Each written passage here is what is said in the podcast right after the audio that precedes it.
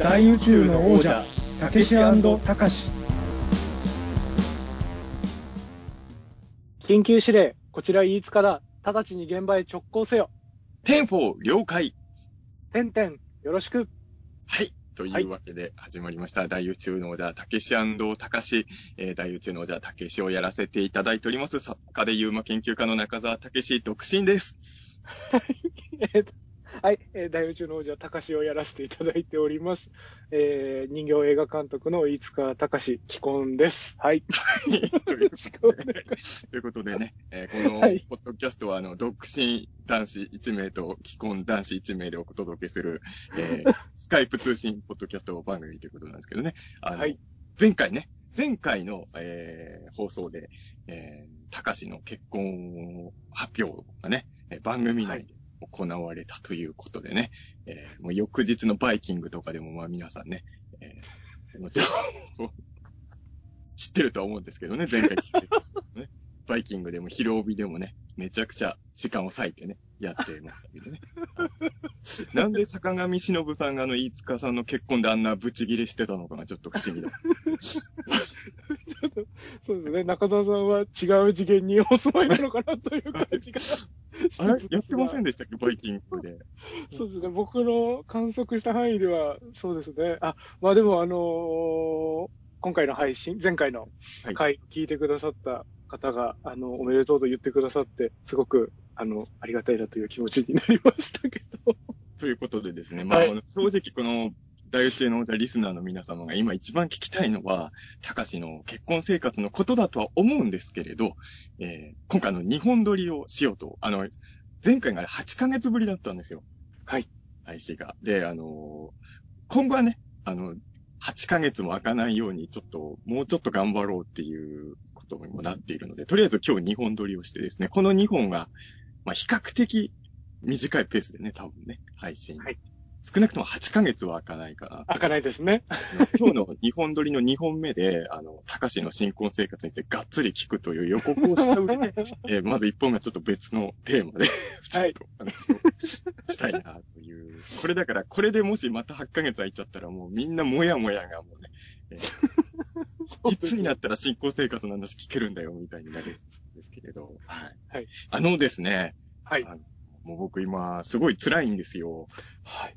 あの、なんか、さっきの出だしの話から言って辛いんですよって言うと、その、なんか、芯が辛いんですよみたいなようにしか聞こえないかもしれないですけど、そういうことではなくて、はい。はい。あの、高しにはね、あの、プライベートでちょっとこの話はもうすでにしてるんですけれど、はい。あの、ちょっと僕、今、ほとんどおもちゃが買えない状況なんですよ。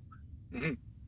もうこれがとにかくいう記事体ですよね。そうですね。いや、あのーちょっと詳しい理由は言えないんですけれど、あの、いつかさんにね、あのー話してるんですけれど、まあ、まあ、そもそも僕、ここ数年、その、な、何年か前と比べてたら、その、おもちゃを好き勝手は買えてなかったんですよ。はい。はい。はい。そもそもとして。それなぜかっていうと、まあ、その、NHK でやった、あのーえー、まあ、出た、自分が出た番組のタイトルは、一人暮らしのソロたちへでしたっけ？なんか微妙に間違ってるタイトル。金曜日？あ金曜日のソロ。終わっちゃったんですよね、あの番組ね。なんか終わっちゃったんですね。そうなんですよ、最終回になった。そうなんだ。ねえー、面白かったのになごいあ、まあでも、取材とか、あれ、うんロケがしづらくなっちゃったとかあるんですかね？まあ、それもあ。ると思います。正直、このコロナ禍の中でね、ちょっと、やりにくいタイプの番組だったっていうのは正直あったと思うんで、うんまあちょっとね、それは残念なんですけど、あの番組とかね、見てくださった方はご存知のように、僕の部屋ってまあとにかくもう、足の踏み場がないじゃないですか。はい、はい。もう本当にあの、その、部屋の端から端に行くときに、ちょっと一回かがまないといけないとかね。ちょっといろんな問題のある部屋で、あの、僕すごい心配してるのが、ちょっとたアパートの構造上ですね、洗濯機が2階のベランダにあるんですよ。はい、はい、はい。で、あの、いろんな家電がうちにはあるんですけど、とにかく洗濯機が一番壊れて欲しくないというか、壊れちゃったらどうしようって心はい、配してるのは、はい、はい。はいもし買い替えるときには、間を通さなきゃいけないんですよね、部屋の中を洗濯機を。そうですよね。ベランダベランダに釣って入れるみたいなことは難しいですもんね。うーんまあ、お金かければできなくもないのかなだから、玄関から運ぶってことが多分、事実上無理なのかなっていう。まあ、とにかく、物が多いことで、そういういろんな問題点が生まれてしまってるんですよ、この家は。で、やっぱり、まあ、そういう理由になったお、大きな理由の一つがもちろんおもちゃで、その、何年か前まではもう欲しいおもちゃどんどん買ってたわけですね。で、ありがたいことにね、特にこのコロナ禍の中でこういう話するのはありがたいことだなと思うんですけれど、まあ、若若干ずつではあるけど収入も上がってるわけですよ。はいはいはい。だから、あのーおもちゃを買うお金は昔よりむしろあるんですけど、うん。そのおもちゃを置く場所を確保するためのお金っていうのは、確保できるほどのお金はやっぱまだないという、その、より広い部屋に引っ越すとか、倉庫を、倉庫も高いんですよ、東京は本当にね。そうですよねちょっと調べたらびっくりしちゃって、あの、僕の地元、まあ、茨城とかだったら普通に部屋借りれる額なわけですよ。ちょっとしたそんなに高いんですね。もう、茨城と東京でやっぱ全然もう、うわなんか、え、これだって地元だったら借りれんじゃんと思って。ちょっとそういうこと考えたら倉庫もやっぱ気があるっていう。う。うんん。またちょっとあれですもんね。温度とかの管理とかって倉庫ってあんまりできないから、こそうう、ですね。おもちゃも傷んじゃうものもありますから、こう、運び、何運び入れるかとかもちょっと悩んじゃいますしね。そうですね。いや、だから、なんかそういうこと考えると、やっぱおもちゃを、おもちゃを買うためにはより広い部屋に引っ越すための資金をっていうことを考えて、この数年は結構我慢してたんですよ、本当に。で、本当にどうしても欲しいおもちゃを見つけた時だけ買おうぐらいのね、気持ちで、この数年は頑張ってたんですけれど、まああの、いつかさんにはね、あの、本当に詳細話したんですけど、ちょ、えー去年の、えー秋ぐらいに、えー中野ブロードウェイに行って、ちょっとブラブラ、あの、間に待ち時間が結構できたんですよ。はいその。前の用事と次の用事の間に、えー4時間ぐらいやって、で、中野がだったんですよ、場所が。で、もう、まあ、喫茶店とかに入ってもよかったんですけど、もう、久々にマンダラ、あの、ブロードウェイを端から端まで見てやろうと思って、はいあの4時間かけて、まあ、あの、端から端までもう細かいのを物色してたら、はいはいやっぱり、どうしても、ちょこちょこ買っちゃうじゃないですか。はい。で、気がつくと、久々に結構いろんな種類のおもちゃを、まあ、おもちゃだけじゃなくて 本とかもですけど、はい。まあ、はい。結構久々にいろんなおもちゃを買って、で、はいなんか帰りもな、やっぱおもちゃ買うと、なんか楽しくなるな、なんか精神が豊かになるな、みたいな、もうはいホクホク気分で家に帰って、で、ちょっと買ったおもちゃをね、袋から出して開いていろいろ見てた時に、まあちょっと、とある悲劇が起きてしまって、ね、あの、ちょっと、公には言えない悲劇なんですけど、今、いつかさんにはね、あの、話してますけれど、あのーまあ、その悲劇が起きてしまった原因と、その僕が久々におもちゃを買ってきて、そのおもちゃを見ているタイミングであれが起きたっていうのが、もうあの、神様が、お前あんまおもちゃ買うんじゃねえよって言ってるとしか思えないような、絶妙のタイミングであれが起きちゃった。そうですね。だやっぱり、まあ僕もオカルト肯定派だから、もうこのタイミングでこれを切るのは、やっぱりあんまおもちゃ買っちゃいけないんだなって、より深く受け止めざるを得なくなってしまって、はいで、あの、まあ正直言うと、最近ちょっとだけ買ってはいるんですけど、はいはいはい。あの事件が起きてから、本当に3、4ヶ月は何もおもちゃ買わなかったんですよ。うお、3、4ヶ月買わないって、僕らの常識からすると相当なことですよね。もうワンクール以上買ってないですからね。うで。なんか本当にあれはね、なんだろう。その、買わないこと自体も辛いんですけどはい、あの、何が辛かったかって、その、例えばおもちゃ売り場とか行くじゃないですか。まあ、買わないにしても。で、今までも僕は、まあ、この数年そもそも結構おもちゃ買うの我慢してたから、おもちゃ売り場行っても買わないで帰ってることは、まあ、それは自体はよくあったんですよ。はいただ、その、今までは買わずにか帰った時も、その、これ買おうかな、どうしようかなって悩んでた時間だったじゃないですか。はい、はい。あれが結構重要で、仮に買わないで帰ったとしても、買おうかどうか悩んでるっていうのは結構精神的に幸せな多幸感を与えてくれてたんですけど、うんうんうんそもそも、おもちゃを今俺は買わないぞ、買っちゃいけないんだぞっていう気持ちで、おもちゃ売り場眺めてたら、なんか、泣きたくなってきてしまって。なんか、俺、いや、すごいいいおもちゃあるんだけど、そもそも買うかどうか、買おうかな、どうしようかなって悩むことすら、今の自分には許されてないんだと思ったら、なんか、なんか、だからしばらくやっぱおもちゃ売り場に近づくのやめようと思って。見たら欲しくなっちゃいますしね。余計悲しさが募るだけになっちゃいますしね。またよりによって去年のウルトラマンが自分にとって大当たりのあシリーズーあれもこれも欲しくなっちゃいますもんね。なんで今年 Z なんだよっていうね。あの、いや、じゃあ何だったらよかったのかあんまり言えないんですけど、ちょっとよりによってすごいおもちゃが欲しい年のね、ウルトラマンでね、えーやってた時にそれ起きて、だからその後も、だからその、ゴジラ VS コングとかね、ゴジラシンギュラポイント関係のおもちゃとか結構出てるじゃないですか、今も。はい。出てますね。で、まあ、さっきも言ったように、まあ、神様すいませんって言って、この数ヶ月ちょっとだけ買ってはいるんですけど、でも、本来ならもっと買いたいんだけど、相当厳選して選んでるっていう状況でですね、今。いやー、本当に、おもちゃないときついですね。うん。きついですよね。まあ、中澤さんほど逼迫してる状況ではないんですけど、あの、僕、まあ、実家じゃないですか。うん。で、えっ、と、親と、うんあの、妻と、こう、4人で今暮らしてるうん。状況なんですけど、あの、まあ、そもそもなんですけど、こう僕が、こう、なんですかね、買ったおもちゃを飾る場所が、もう、ここ3、4年前ぐらいからですかね、飽和状態になっていて、はい。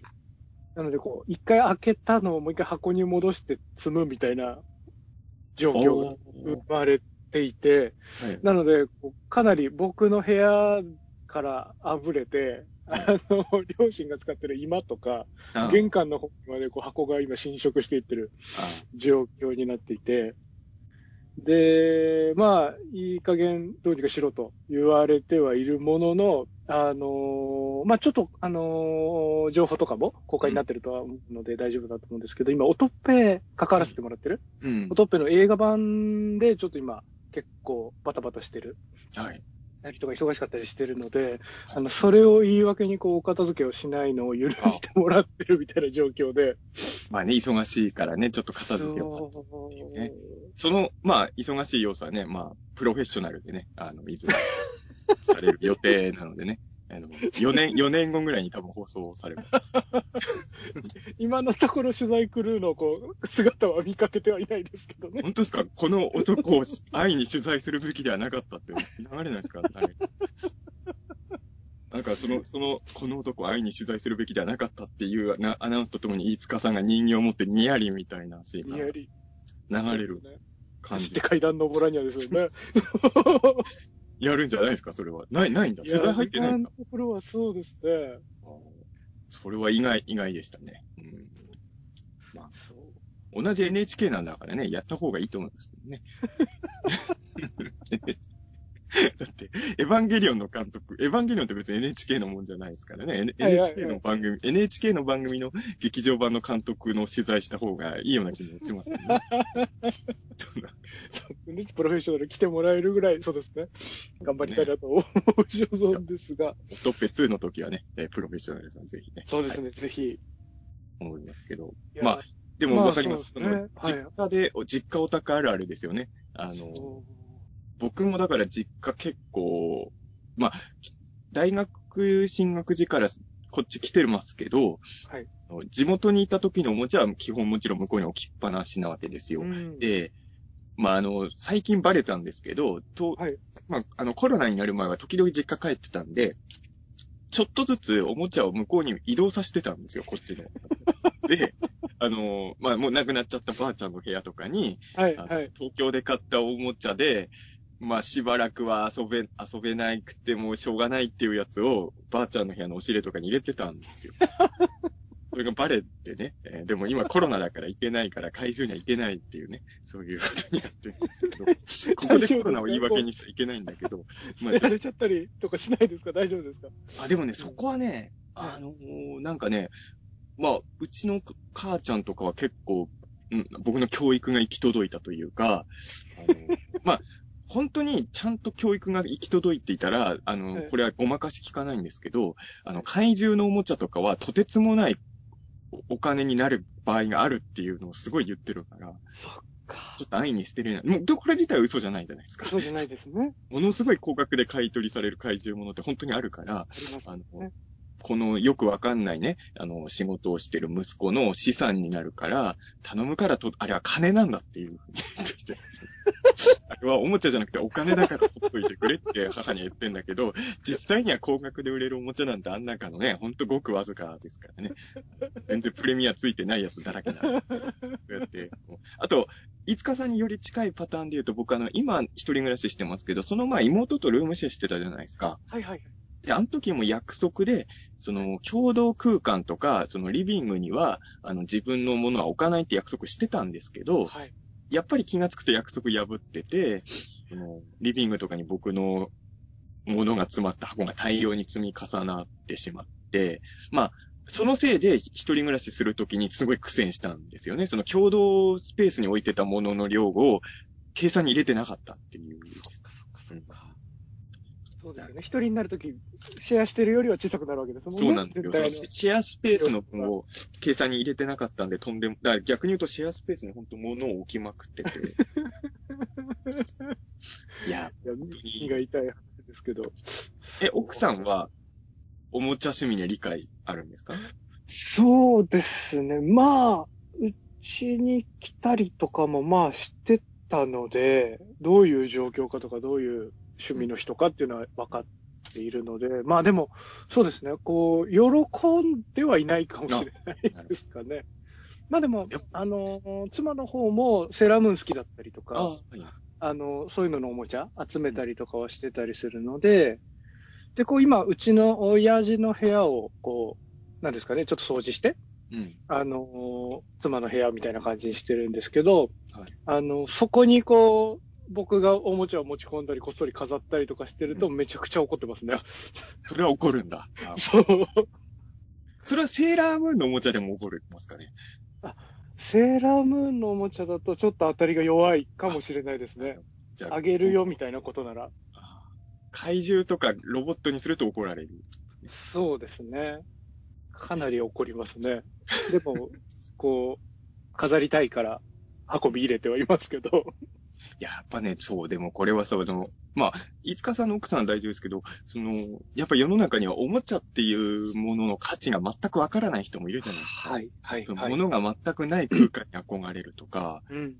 うちの母ちゃんも実はそういうとこちょっとあって、そのはい、む子供たちがこういう風になってるし、あの、親父も結構、あの、よくわかんないけど物を集める人なんで、はいあの、結果的にはその夢は叶わないんですけど、うちの母は四隅が見える部屋が理想なんですよ。うーん。なんかそんなに、ひあの、今必要なものがなくてもいいんじゃないか派なんですよ、うちの母。はい、はい、はい、はい。その、おもちゃとかをいっぱい買いたい人の気持ちとかがやっぱよくわかんないみたいで。はい。それでも捨てずにいてくれるっていうのはね、本当ありがたい。ありがたいですよね。やっぱそういう人って結構いて、オタクにも意外とそういう人いるんですよ。あの、あおもちゃ買わない人ね。確かにそうですよね。オタクイコール全員が物を買うわけじゃなくて、だからちょ、うんちょっと前まで僕あの、伊藤博樹くんっていう共通のね、はいあの、友達の家に、時々泊まりに行ってたんですけれど、はい。あの、そしたら僕、やっぱ伊藤くんの部屋に、伊藤くんってオタクキャラとして一時期あの、電車男ブームの時に、はい。あの、秋葉系の代表みたいな感じでよくテレビに取材されてたような、本当わかりやすい典型的なオタクなんですよね、本当に。あの、もう喋り方がすごいもうザオタクみたいな感じの人なんですけど、あの、家行ってびっくりしたのが、伊藤くんの家、あの、漫画がね、鬼滅の刃しかなかったんですよ。ええあんなオタクキャラなのに、部屋に、あ、はいあの、漫画っていうか、そもそも伊藤博樹くんの家にあった本が、鬼滅の刃と、あの、はい気持ちのいいセックスのやり方しか置いてない。これしか本当に、それ以外の本何も置いてなかった。えーでも伊藤さんとかやっぱ他も漫画も好きなのもたくさんあるじゃないですか。いやだから読んだやつを処分しちゃうってことですか？やっぱドラゴンボールとかどうしたの？って聞いたら、いや、はい全部実家に置いてありますって言って。なるほだから捨ててはいないんですけど、ただ、はい一応そこでずっと暮らしてるわけじゃないですか。ど。はい。いや、鬼滅の刃確かに面白いですけど、鬼滅の刃しかないのはちょっと辛くないですか？やっぱりさすがに。確かに他のをこう読もうってなるときはありますもんね。そう。いくら鬼滅が好きでも、鬼滅オンリーにはなれないじゃないですか。うんうんうんうん。でも、伊藤君はまあ、とりあえず本読もうとしたら、鬼滅かセックスしか読めないんですよ。極端な話ですけどね、それも。まあそうです。えあと、ー僕あの、それ読んだ時、鬼滅って別に多分オタクじゃなくても今一番売れてる本じゃないですか。はいはい。だから多分、鬼滅とセックスの本しか置いてないってもう典型的なその渋谷で騒いでるあんちゃんみたいな本のチョイスだなと思って思っちゃったんですけど、まあ、本もそうなんですけど、あの、そういう状況だから、あの、あんなに伊藤くんって怪獣とか好きなキャラじゃないですか。まあ、はいキャラっていうか本当に好きなんだけど、うんうんうん怪。獣のおもちゃなんて一個も置いてなかったんですよ、ヒーローも。へびっくりして、やっぱり、同じオタクでも、その、ちょっと違うんだなっていう傾向。そっそうですよね。なんか一個ぐらいウルトラマン置いてないと落ち着かないじゃないですか、僕らは。落ち着かない？まあ、そうですね。一個じゃ全然足りないです、一個でももちろん足りないんですうよ。ーん。やっぱなんかこう、ご神体というか、なんかこう、見守ってくれるうん存在が多ければ多いほど心が穏やかになっていきますからね。やっぱそうなんですよ。多ければ多いほど僕らは。多いほど、もう壁ないし地面までこう埋め尽くして空間を埋めれば埋めるほど心が満たされていくタイプですもんね。いや、わかります。やっぱ怪獣はいっぱい置いてないとね、ちょっと。うんだから、まあ、まあ、そこはやっぱり人によりけりなんで、この、大内のじゃ聞いてる人でもその感覚がわからない人もいっぱいいるとは思うんですけど、少なくとも僕らは、ちょっとおもちゃがない生活はね、ちょっと耐えられないから、うん。だからなんかね、でも今、いつかさんも言ってたけど、ほとんど、今、表に出せるおもちゃと奥にしまっといて、め視界に入らないおもちゃになっちゃうじゃないですか、どうしても。はい、はい。だから、僕もそれ、それもあるんですけど、あと最近、まあちょっとだけおもちゃ買うの解禁してるんですけど、それは、なんでそれをやってるかっていうと、はい今僕の中のルールとして、新しくおもちゃを買う代わりに、今家にあるおもちゃを誰かにあげるなり売るなりしてるんですよ。つまりなるほど。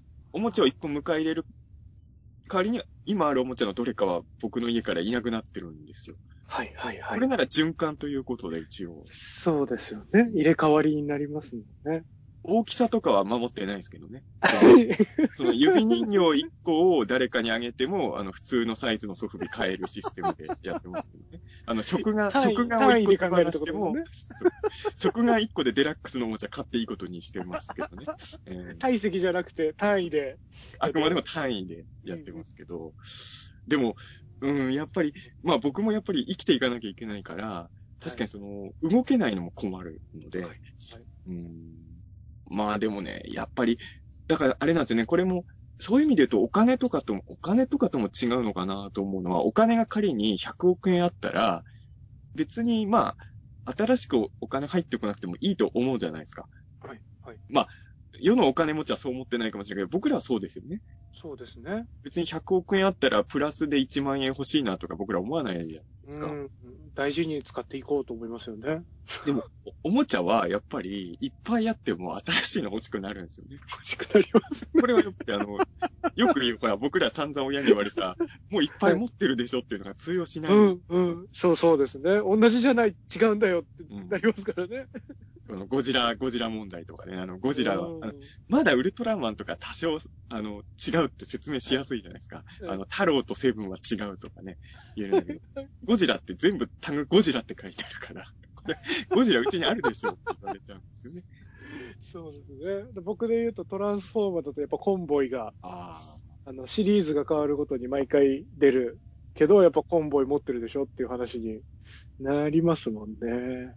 あと実際問題、同じやつでも何個か欲しいですもんね。あの、あそれはあの、同じシリーズの出てるメーカーのって意味じゃなくて、モモスゴジだって何個か欲しいじゃないですか。そうですね。こう、原型する方っていうか、まあ、ううんアクションフィギュアみたく関節が動くやつもあれば、ポーズが決まってるのもあるし、形もその原型手掛けた方の解釈でうん違ったりしますからね。あと意外って言われるのが、あの、ガシャポンでダブったやつとかいらないんじゃないとかね。うん言われるんですよ。本当に同じもんじゃないですか、あれに関しはてい、。はい、はい。でも、いらなくはないですよね。いらなくはないですよ。群れを作ったそうら、そう兄弟とか群れを作ることがダブったから楽しいですからね。そうそうだからそこら辺のね、理解をね、う差を埋めるのは結構難しいとこありますね。うんそうでも結構僕、中澤さんのその入れ替えルールはいを聞いてて、僕、今すごい一番悩んでるのが多分その辺で、はいなんか僕小さい頃からそうで、あの、親にもそれをこう、訴えて、飲み込んでもらったというか納得してもらっていて、今に至っていることなんですけど、うん。あの、おも、自分が一回引き取ったおもちゃ、うん。買って、なり買ってもらったりして、こう、自分のところに来るわけじゃないですか。なんかそのおもちゃを安易に手放したりとか、うん。飽きたからって言って、こう、どこかへ身売りさせてしまったら、なんかおもちゃの神から罰が当たるみたいな、恐怖観念がずっとあって、まあ、学校の階段ではよくありパターンですけどね、それ確かにね。そうそうそう捨てられた人形の話とか。そそうなんですよ。だから、こう、よほどのことがない限り、うん。あげたり売ったりとかを、こう、してはならないんじゃないかみたいな気持ちがずっと今もあって、あ、じゃあ、いつかさんはもうマンだらけとかに売った経験がほとんどない感じですか？そうですね。おもちゃはないですね、ほぼほぼ。どうしてもお金に困った時とかはありましたけど、だから圧縮するみたいな、こう箱とかに、うん。あの、寿司詰め状態にして、こう、引退っていう形にして、うん、あの、片付けて、こう、飾ってるよりはコンパクトになるじゃないですか。はい、そなんか、そういう形でこう、騙し騙しずっと今やってきてるっていう感じなんですけど。でも僕も本音を言えばそうしたいんですけど、あ、はい、本音をはい言えばちゃんと飾りたいですけど、売りたくはないんですよ、本当に。はい、はい、はい。物理的に僕が生きていけなくなるので、もうしょ、まあ、あとね、本当あの、詳しい事情は言えないですけど、あの大トラブルも起きてしまったので、はい、そうです。あれも言ってしまえば、あの、僕のおもちゃの買いすぎが招いた悲劇じゃないですか。おもちゃだけじゃないけど、まあ、おもちゃ以外のものもあって、そうそう 少なからず関係はしてますからね。やっぱりあの、おもちゃを手放さないで置いとくと、ああいう事件が起きてしまう。だからやっぱり僕も本当だったら全部手元に置いときたいし、はっきり言って売るったって大した額で売れないじゃないですか、別にね。まあそうですね。プレミアついてるやつでない限り。プレミアついてるやつは手放さないですしね。そうそう。だから本当だったら置いときたいおもちゃなんだけど、まあ、この部屋で僕が生きていくためには時々売ったり、まあ、まああげたりとかね。あの、そもそも漫画だけとかで買い取ってくれないのもいっぱいあるので、はいまあそういうのは、まああと本当に喜んでるくれる人がいるんなら売るよりあげた方がいいかなとかもあるので、時々あげたりはしてるんですけど、うん。まあね、あと、あの、全然、ウルトラマンとか興味ない人の誕生日プレゼントにうちのおもちゃあげちゃったりとかね。全然喜ばれないんだけど、そう。うん。まあでもそういう、あれですよね。DNA を、こう、興味がない人のところに強制的に植え付ける手段としてはプレゼントはいいですもんね。大事なことですよね。あの、まあ、なんか知んないですけど、やっぱりあの、まあ、すごいあの、自分の感情の押し付けですけど、人へのプレゼントに自分も好きなものをあげたいっていうのがね、ちょっと、あの、自分がその良さを分かってないものを人にあんまりあげたくないっていうのが、うん。ちょっとあるんで、あの、指輪とかもどうしようかなと思いますよね。その、まあ、いつかさんの前で言いにくいかもしれないですけど、まあ、まあまあね、その、正直指輪の良さが僕全然わからないので、やっぱ僕がいいと思ってないもの、レオリングみやっぱにするしかない。うん それで言うと、多分中澤さんと僕感覚が遠くなくて、はい。あの、どういう解決法を図ったかみたいな話、あの、次のああ、そう2本目の時にそう詳しくさせてもらいますねこれ。そうそうそう結婚生活編は次回ということでね。はいそうそう。でも、レオリング、そうですよね。レオリングみたいなのじゃなきゃ、うんこう、価値を見出せないみたいな、はい本当にダメだとは自覚してますけど、ところありますもんね。なんかあの、例えば、その、うちにあるものあげるとかはまた話別なんですけど、あの、はいそうじゃなくて買ってくるときも、あの、僕やっぱり、例えば妹の誕生日プレゼントとかを買ってあげたときも、あの、何年か前あったんですけど、やっぱ特に意味もなく、ウルトラマンの人形とかをちゃんと買って妹にあげてましたね。うんユユリアンとか買ってきて。で全然別に妹も、ありがとうぐらいは一応言ってますけど、なんでこれなんだろうみたいな感じになってたけど、やっぱあの、なんかね、あの、気持ちの問題として、僕が多少なりとも好きじゃないと、やっぱね、あの、うん。言いにくいというのは、うん。あ、でもね、あの、ちょっとおもちゃの話で言うと、やっぱ僕、おもちゃに対していろいろ考え方変わったというか、はいろんな発見を気づかせてくれてるのが、やっぱり今、めいっ子ちゃんがいるじゃないですか。はい。ええはい。あの、あ、そう、今4歳なんですけど、はいついにですね、数ヶ月前からプリキュアにハマりまして、おー、始まりましたね。すごい。そしてですね、ついにですね、あの、露骨におもちゃ買ってくれるんじゃないかという期待の目を僕に向けるようになって、ついに、ついに来たかと思って。今まではあの折り紙、折り紙とかでごまかせてたんですけど、今まで。ついにね、なんか、今のプリキュアがなんかね、メイクして変身するんですよ。はい。で、なんかプリキュアのなんかコンパクトのやつみたいのが欲しいみたいなことをはい言ってきたんで、おー。プリキュアのシールとかどうって僕が言シールいいと思うよ、みたいな。一応ね、その時はまだ4歳児ごまかせて、はい。シールのがいいんじゃないかって最終的には思ってくれて、シールを買っプレゼンに成功したんですね。でもやっぱりあの、よんでもね、あの人間の本能ってやっぱりちっちゃい子見てると思うんですけど、結局、だんだん大人になってくるといろんなね、あの、作られた人格とかになってくると思うんですけど、まあ、まあ4歳ぐらいが、まあでも少なくとも、生まれてから3年とか4年ぐらいの子っていうのは本能じゃないですか、人間の。やっぱりちっちゃい子見てて思うんですけど、やっぱり人間は本能的におもちゃを欲してるんですよ。うーん。だからその、おもちゃ持ってない人の方が DNA に僕逆らってると思うんですよね。なるほどな。あ、でもちっちゃい頃から、うん。おもちゃ欲さない子っているんですかね？どうなんですかね。まあ、うんおもちゃの定義にもよりますけど、音がガラガラ出るやつとかも俺おもちゃじゃないですか。はいはい。なんかね、あんな、やっぱ音が出るとか光るとかは、あの、僕のめいっ子ちゃん見てると、やっぱもうすげえ反応しますけどね。そうですよね。音が出るとか、あと触り心地？とかのものってやっぱり興味引きますもんね。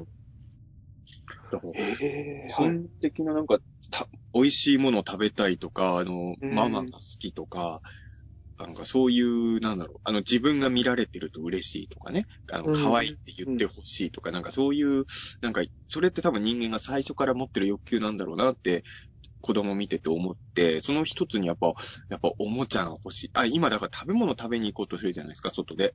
そうすると、よく、あの、この間、あの、めいこちゃんと会った時も、大戸屋に行きたいって言って。ええ大戸屋になんか好きなメニューなんかあんの？って聞いたら、うんおもちゃがあるんだよって言われて。結局、今、ほら、愛子さんやもうなんかおもちゃくれるサービスやってるとかあるじゃないですか。そっかそっか。味よりもやっぱりおもちゃくれるお店っていうところに心が。なるほどな。だからそういう意味で言うと食欲に勝ってんですよね、おもちゃが。上回ってるんですね。大したおもちゃじゃないんですよ、ああいうとこがくれる。う100均ってんそんなおもちゃだけど、それでお客さん呼べるんだからやっぱ効果ありますよね。そうですよね。確かに僕も思い出してみれば、あの、外食でなんかおもちゃもらえるラーメン屋さんとかがあやっぱあって、はい。何も食べ、何もくれないラーメン屋さんよりやっぱそっち行きたがってましたもんね。確かにでも、スーパーボール1個ですよ、別に。そんなね。な。あのー、ご飯を食べただけなのに、おもちゃがもらえるあの特別感って、まあ、確かに。変え難いもありましたもんね。お子様ランチもなんかおもちゃくれるとこあるじゃないですか。はい。やっぱそっちのがね、やばいよかったですもんね。ですよまた何がもらえるかわかんないのもまたちょっといいんですよねまあ、。確かにね、そう。なんかやっぱガシャポンに似たね、なんかそのギャンブル性がね。うんありますよね。いや、だから、あおもちゃって偉大だなと思って。でも確かに。はい。プリキュアはまだですけど、あの、アンパンマンのおもちゃはさすがに詳しくなりましたよ、いろいろ。ああ、いっぱいキャラいますもんね。やっぱあの、僕、おもちゃ売り場よく行く大人でしたけど、アンパンマン売り場とかってスルーしてたじゃないですか、正直。確かに。あんなにバリエーションあるって知らなくて、あの、数で言えばウルトラマンのおもちゃとかより全然多いですね。そうですよね。もう、おびただしいぐらいいますもんね。いろんな食べ物のキャラ。クリシ。まあ、ただ、あの、人形になってるキャラは限られてますけどね。うんねうん、だから、なんだろう。ドクダミ夫人とかはね、おもちゃになんないかな、とか思う。特ダミ夫人、僕知らないな。あ本当ですか？いやそう、だからあの、僕らが卒業してから出たキャラを僕はやっぱりメインコちゃんとしていっぱい知ってるから、ドクダ、暗闇マンとか知らないでしょ？あ、暗闇マンは知らないですね。怖いんですよ、暗闇マンは。あの、人から夢と希望を奪うキャラですから。怖あの、えー、バイキンマンを見ても泣かないけど、暗闇マンを見せるとメイコちゃん泣きますよ。それ、もう概念的に怖いですもんね。そういういろんなキャラがね。えー、ただ、おもちゃにはやっぱなんないんで、そのね。はいはいはいはい。あの、うちのめいっ子ちゃんはね、あの、ちょっと渋いと思うんですけど、アンパンマンとか食パンマンとかじゃなくて、ドキンちゃんとかでもなくて、一番好きなキャラがジャムおじさんなんですよ。ええー、あ、渋いですね。あのーうん全くないわけじゃないんですけど、やっぱおもちゃの数が若干少ないんですよね。うんうんうん。ジャム、ジャムさんって言うんですけど、ジャムさんの欲しいって言うんですけど、あんまり種類がないから、探すのが結構大変っていう。確かに。え、ジャムおじさんのどこら辺にこう、響いてるんですか？めいっ子さんは。いや、優しいところが好き。なる。まあ、いい人ですもんね。意外と気づかなかったけど、デザイン的にはジャムおじさんってアンパンマンとほぼ一緒なんですよね。確かに、これ、手と帽子が刺されてる感じですもんね。ずっと気づいてなかったんですけど、あ、そうかと思って、はい。最近知ったんですけど、だから、そもそもアンパンマンっていうのが子供の心を捉えるデザインとして計算されてるわけじゃないですか。はい、はい。それをちょっとね、髭とかつけて作ったキャラだから、確かにもうちょっと人気あってもむしろいいぐらいのキャラだったんだな。ウルトラの父みたいなお得感はありますもんね。こう、角ついてるぞみたいな。確かに。まあ確かに前も話したもんね、子供の頃おもちゃ買うときに初代マンがちょっと後回しだったんですよ、僕。はい、はい、はい、はい。あの、やっぱり、あの、父とかもそうですし、あの、どっちかというと帰ってきたウルトラマンのが先に買ったんですよ。はい、はい。線がちょっと多いだけでも お得感が。二重になってますからね。二重になってる方がいいんじゃねえかって、ちょっと子供心に思ったんですよね、そこは。うん確かに。色がいっぱいある方がなんか、とか、形、角とか、突起物が多い方が、なんかお得な気がしましたもんね。ただ、その割には一番好きな回じゃ結局僕、ゴジラでしたけどね。うーん。シンプルイズザベスト。あの、あと、まあ、そこで言うとよく言うけど、やっぱレッドキングとかも大好きだったんで、はいはいはい。なんだろうね、ヒーローの時はごちゃごちゃたのかな？怪獣はそうでもなかったんですかね、僕は。あ、でもガイガンとかも好きだったしな。そこら辺が、まあ、単純に一つの理由には絞れないんでしょううんけどね。うんうんうん。あ、でもアンパンマンのおもちゃもぼ僕が子供の時より多分増えてて、あの、まあ、ウルトラマンとかもそうなんですけど、僕はアンパンマンも結局バイキンマンを応援して見てる子供だったんですね。はい。結局そうなんですよ。僕いつもそうなんですけど。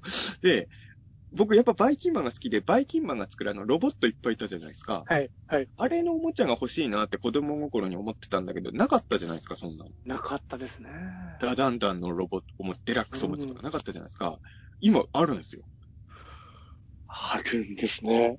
バイキンマンが作ったロボットのデラックスのおもちゃとか売ってるから、うでわー俺が子供の頃売ってたらこれ欲しかっただろうなっていうのは。うん。いいなぁやっぱそういう僕みたいな子供の要望がちゃんとメーカーさんに届いてたんでしょうね、う今は。ーん。だから、今のアンパンマンファンの子の方が僕らの頃よりは、こう、買えるおもちゃのバリエーション広がってていいかなとは。それはいいですね。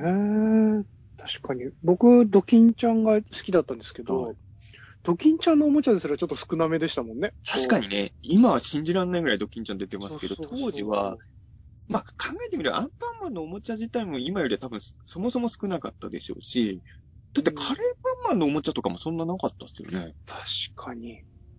あの、指人形とかのシリーズとか。ちっちゃいのはあったけど、ね、うん。僕あの3人の中だとカレーパンマン派だったんで、カレーパンマンいいですね。あの3人ってのはわかりますよね。食パンマンと。何の説明もなくあの3人の中ではまあ伝わってるんだよね。うん。カレーパンマンはやっぱうんいいですよね。あの、口から吐くのがいいですよね。あと、今はそ、今はどれも美味しいと思うけど、子供の頃に、アンパンと食パンってそこまで愛が持てなかった。正直言うと、アンパンって今今は僕めちゃくちゃうまいと思うけど、子供の時やっぱチョコパンとかのが良かったじゃないですか。確かに、あんこのこう、美味しさの深みは、まだ子供にはちょっと早い場合がありますもんね。食パンなんて味ねえしと思ってたから、やっぱ圧倒的にカレーパンのがうまいじゃないですか。だから。あ、それで言うと、も う僕パンだと食パン、あの、何にも好きな食パンがすごい好きな子だったんで、え。そう、でもやっぱ、なんでえ、すか？何も塗らずに食べてたんですか？あ、割と、塗ったり焼いたりしろって親に言われるのを反対して食べてたんですけど、健康にはそっちの方がいいですよね、塗らない方がね。そうなんですかね。あ、まあでも油だ。まあ、まあ何を塗るかにもよりますけど、うんうんうんじゃ、ジャムとかでしょ？ジャムとか、バターだって油だから、まあ、油だし。その、ね、野菜ふりかけとか塗るんなら別ですけど、野菜ふりかけ。まあまあ、食パン、なんか最近はほら、なんか高級食パン屋さんとかが増えて、はいはいはい、あの、まあ、めったに買わない、めったに買わないっていうか人のお金でしか買ったことないですけど、そ の高級食パン食べると確かにうまい。うん。ふわふわでありますもんね。自分で買おうとは思わないけど、うんうん、高級食パンは確かに、こんなうめえ食パンあるんだってちょっと感動は確かに。だけど、普通のすそ、素の食パンを何枚も食べたいっていう気、1枚2枚なら全然食べますけど、はいはい、素の食パンを何枚も食べたいと、なかなか僕やっぱり。大好物にはなかなか。そう、ね。もうそれで言うと子供の頃アンパンマン見てた時は確かにあの味で言うともっと主役候補いっぱいいるなと思ってましたね。はいはいはい。あの、天丼マンとかのがいいんじゃないかと思うんですよね。うまさで言う。うまさで言うと。うまさと、うまさと強さの数値は別々なんでしょ。うん。華やかですもんね、天丼とか。天丼。うん。そういう。メロンパンナちゃんとかは、やっぱ輝いてましたけどね。うん、あ、確かに。あ、でもね、メロンパンナちゃんって、飯塚さんと僕って年何個違うんでしたっけ？えっ、と、5つくらい ?5 つか。これ多分ね、5つの年の差で、僕からするとメロンパンナちゃんって卒業した後に出てきたキャラなんですよ。新しめなんですね。もちろん存在は知ってましたけど、はいはい、正直、あの、印象が、後から入ってきたやつだから、印象が薄いというか、うんうんうんうん。なんかワンピースのあの、骨のやつみたいな感じです。一応ワンピースは僕ずっと読んでるけど、どうしてもね、あの、ロビン以降の仲間が印象が薄いままっていうね。やっぱある、そうですよね。こう思春期に読んでるかみたいなとこと、そこを超えて大人になってから読んでるかで、ちょっと温度感は変わりますもんね、うん。でももちろんね、今の子にとってはメロンパンナちゃんレジェンドですからね。やっぱり、めっこちゃんも大好きですけど、うん、やっぱ、メロンパンとかって子供に人気あるパンじゃないですか、そもそも。はい。だから、チョイスとしてはすごい納得ですよね。確かに。うん、うん、ああいう、でも本当にでもやっぱりだ4歳ぐらいになると欲しいキャラクターがだんだん特定できてくる成長の過程みたいな本当見てる気持ちになってきて、その、ちょっと前、ちょっと前っていうか正直今年の1月、まあ今年の元旦ちょっと実家帰れなかったんで、その代わりっちゃなんですけど、めいっ子ちゃんの方に行ってたんですよ。で、あの、まあお年玉、お金の価値がまだわかんないから、お年玉の代わりにちょっとおもちゃを買ってあげるっていうことにして、うん、えー、ダイソーに行ったんですよ。で、ななんかがおかしいかもしれないですけど、ダイソーに。はい、はい、はい。まあ、であ、ダイソーとね、あとなんか、おもちゃがいっぱい扱ってるブックオフがくっついてる店だったんですけど、はいはいはい、最初はまずそっちでジャムおじさんを探して、ジャムさんのやつを1個買って、で、もう1個なんかそのダイソーに行って、その、なんか魔法のステッキみたいなやつを、光る、ちゃんと光るやつを100円で買えるんで、はい、買ってあげて、あの、プリキュア、プリキュアが使うようなやつっていうので全然大丈夫だったんですでも今は、やっぱプリキュアが使ってるやつがいいんですよ。この数ヶ月で、そこを気づいてしまったんだな。見抜くんですね。色味の方向は似てるけど、これは違うやつやぞと。だから、正直多分3歳ぐらいまでだったら、まあ、今の時代はそもそもあんまないけど、パチモンのおもちゃとかでも全然 OK だったんでしょうね、きっとね。そうですよね。でも、やっぱある程度になってくると、パチモンは良くないみたいなね、なってきて。トランスフォーマーはちゃんとトラン、なんか100均行くとトランスフォーマーのパチモンってずっとありますよね、なんかね。ありますね。僕らの頃も昆虫メカとか売ってましたもんね。定番で。この間も100均行ったら、トランスフォームっていうのを見てて。もうね、すごかったよ。無、無、無ならいいのか。よくはないんですけど、そう。でも、確かにトランスフォーマーって別に日本あの、今はね、あの映画もあるけど、結構展開全然してない時期もあったじゃないですか。そうですよね。もともとは大役論でやってたのが、うん、あっちでアメリカ展開の時にトランスフォーマーってパッケージがついて、こっちに逆輸入っていう、だから、うん、あれですもんね。こう、で、僕らの世代だとちょっと空いてる世代だったりするじゃないですか、すね、実は。でも、パチモンウォーズぐらいまでありましたよね。パチモンはずっとありましたよね。なんかね。不思議。僕もは、はちめかずっと大事にしてましたもんね。僕だからダイソーで一時期ハマってたのが、今も一時期ダイソーでパチモン怪獣ソフビがよく売ってる時期があって。出ましたね。あれがなんか、その、レッドキングとかのパチモン作るのはすげえわかりやすいじゃないですか、人気怪獣だし、はいはいはい。なぜかパチモンが結構マニアックなやつをチョイスしてて、その、ビーコンとかいたんですよね。あのー、三つ目が並んでる。そうそうそう。帰ってきた。なんか、ビーコンのバンダイの通常ソフビなんてなかったじゃないですか、当時普通に。で、あ、あの、チタノザウルスっぽいパチモンとかもいて、あ、懐かしい。なんか、僕はあの、とトゲトゲしてないダンカンみたいなやつ大事にしてました。そう、あれ多分ダンカンなのか。いや、正直パチモンだから、何のパチモンかよくわかんないのよそうそうそうあれ、ディーコンぐらいはよくわかりますけどね。あの、そうそう。あれもダンカンとは特定できないぐらい、ギュルッとした形してますよね。なんか、はっきりしてるやつとはっきりしてないやつがね、混在してるね。あれがでもダイソーで一時期あって、ちょっとダイソーだから全何種類かもわかんなくて、その、上京した後に結構僕いろんなダイソー回って、まだ自分が持ってないやつあるんじゃねえかっていう探す旅を、ちょっと東京でしてましたね。地元では、地元のダイソーに売ってるパチ怪獣ソフィはとりあえず全部揃えたけど、はいはいはい。まだあるんじゃねえかと思って。で、あれ、僕、あの、その東京ダイソー巡りを知ってた時に気づいたんですけど、い色カラカラーバリエーションがめちゃくちゃあるんですね、あれね。あ、そうですね。だから、一色じゃないんですよいろね。んな色のビーコン買いましたよ、とりあえずね。すごいな、全部か、すげ今え。、僕の部屋の押し入れの奥の奥の方に眠ってるんで、久しく見てないんですけどね。ちなみにその、あの、飯塚さんがダンカンなんじゃないかって想像して、あの謎の怪獣を使って僕自主映画とか作りましたもん、高校生。そうなんですね。その自主映画は、あの、ゼニキンであの、クリームシチューの上田さんが来た時に見せましたよ。うんわあ、すごい。あの、で、その時ゼニキンで流れたから、あのパチ怪獣ソフビがテレ朝のゴールデンタイムに出たんですよ、一瞬。これ僕結構功績だと思うんです。あの怪獣が地上波のテレビで、あの、動いてるところ、動いてるって僕が手で動かしてるだけだけど、一応特撮ですよ。だから、であうの唯一のね、テレビデビューしたのが僕の出演したゼニキンなんで、ぜひマニアの人は、あの、発掘してほしいですよね。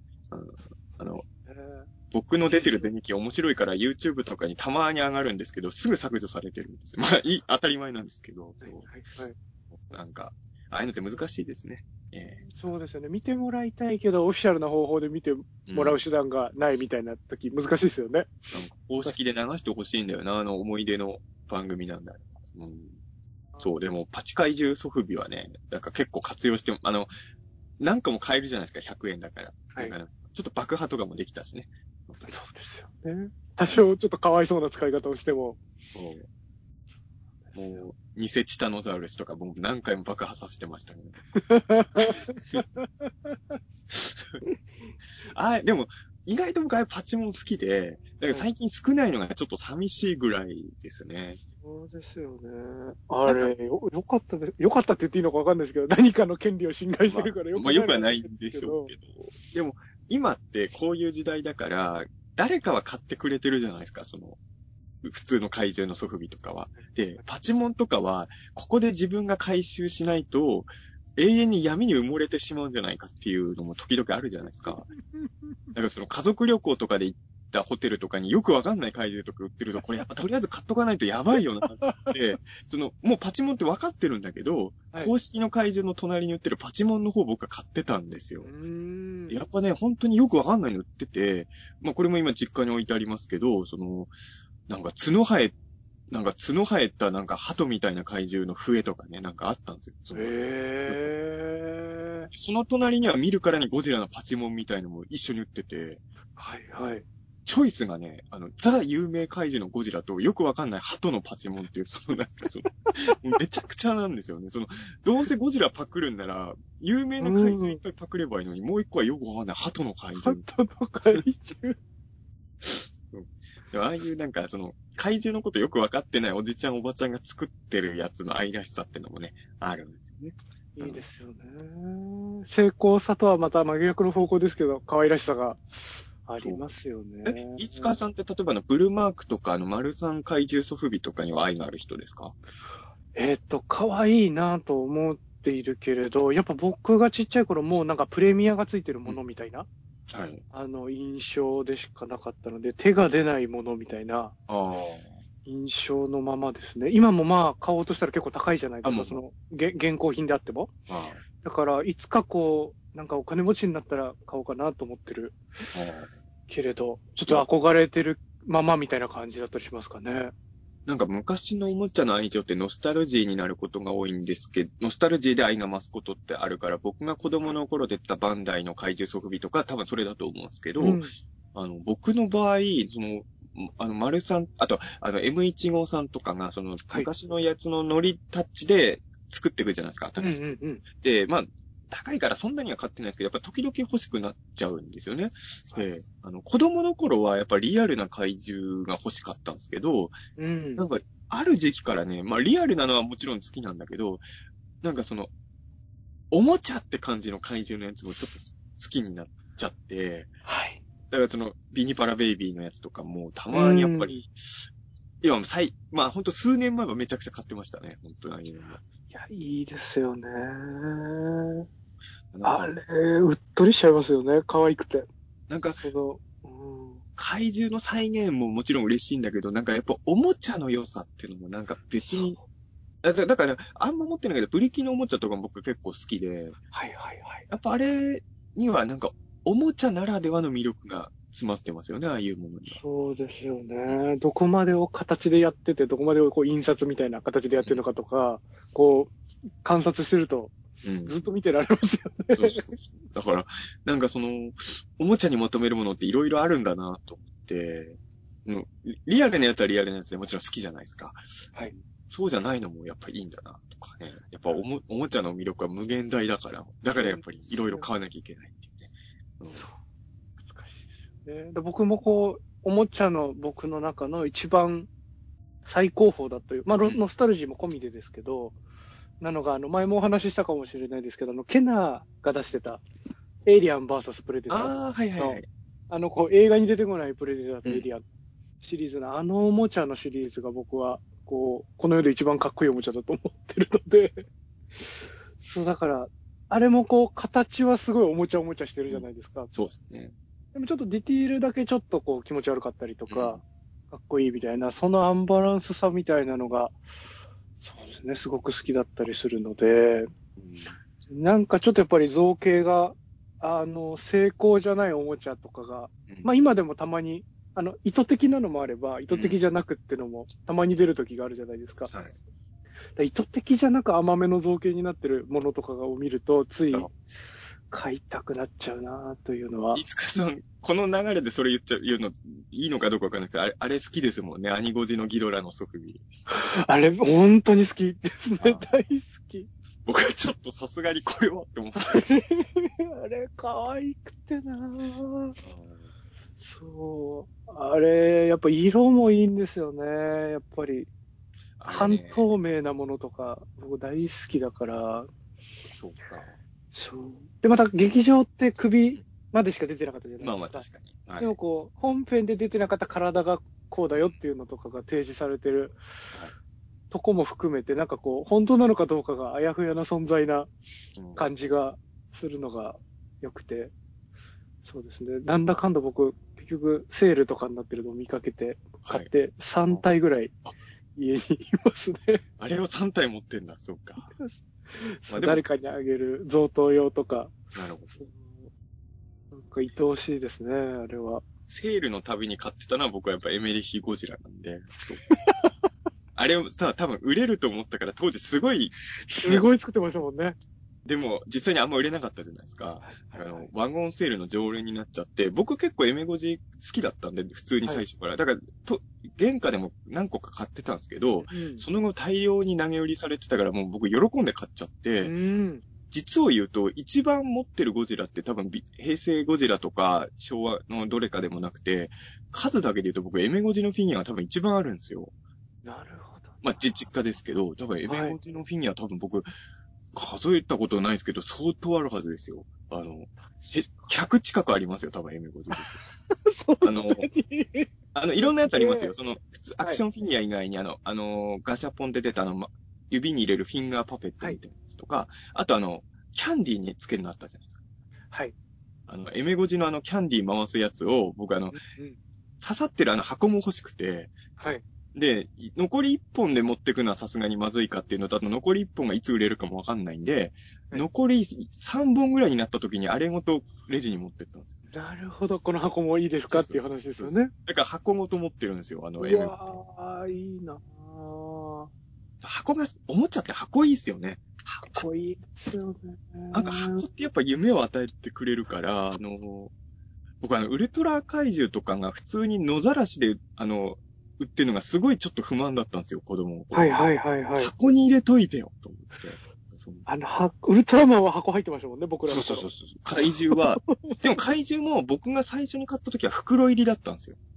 ええあ、これ袋入ってたんですね。これ多分これが5年のタイムラグだと思うんですけど、ある時タグカードだけになって、最初は怪獣は袋で、あのヘッダー付きのですよ。で、うんウルトラマンは箱だったんですけど、うーん。やっぱなんか入れ物から出す快感もあるし、あと、まあ、それは袋でも、い袋でもダメなんですけど、箱ってやっぱりなんかその想像をかき立てるんですよね。その、周りの煽り文とかも無駄になんか夢を与える感じじゃないですか。かっこいいですもんね。いや、だから、ちょっと前なんですけど、あの、仮面ライダーのおもちゃとかを見てたら、仮面ライダーの変身セットの隣に、これで君もヒカキンになれるぞっておもちゃが売ってたんですよ。ええやっぱ今の子供にとっては憧れだから、仮面ライダーの隣にヒカキン変身セットがあって、で、ああの、僕別に全然ヒカキンさん興味ないし、動画もほとんど見たことないんですけど、なんかおもちゃになってるの見たら、やっぱちょっと好きになるんですよね。うん。あの、ぬいぐるみとかいろいろ出てますもんね。あ、まあ、かわいいですよね。あでもそっちは欲しくなんなかったんだよな、不思議だな。やっぱ箱の力なのかなそのヒカキン変身セットってのは別にあの見た目が変身するんじゃなくて、あの、う音とかを自分の声を変えれるとか、その、ヒヒカキンがカボイスパーカッションの。そうです。はいヒカキンが動画でやってるようなことを、君もできるぞ、これがあれば、みたいなデラックスガムで売ってて、そっか、メガネとベルトとかじゃないんですね。違う違う。こっちじゃないんですけど。うんだからなんか、えー、でもちょっといいですね。そんなメカニカルなのかっこいいじゃないですか。やっぱあの、ああいう感じでおもちゃ売られるといいなと思っちゃって。うん僕、怪獣は剥き出しなのが当たり前みたいな感じだったんで、うんバイオビオランテ見たとき、ああ、ちょっと電撃が走りましたもんね。箱売りでしたもんね。かっこいいと思って、買ってもらえなかったですけど。そう。でもやっぱりそう、箱のおもちゃってね、まあ基本高いから、あ、でも、それで言うと、ガン、プラモデルってやっぱ箱の力じゃないですか。はい。箱の力じゃないですかって言っていいかどうかわかんないけど、まあ僕つ、あんま作れない人だったんで、買っても正直、途中で作れなくて終わっちゃったプラモも結構あるぐらい不器用な子供だったんですけど、それでも買っちゃったのは、やっぱプラモデルの箱が良すぎるんですよね。ねあの箱見ちゃうと欲しくなっちゃうんだよな。作れないかもしれないと思いつつも。うん表のかっこいい絵で、まず心を掴んで、横の綺麗に作った作例の塗装されてるやつがそうそう、そう写真が載っててですもんね。何個か完成したけど、あんな風にはやっぱできてなかったですからね。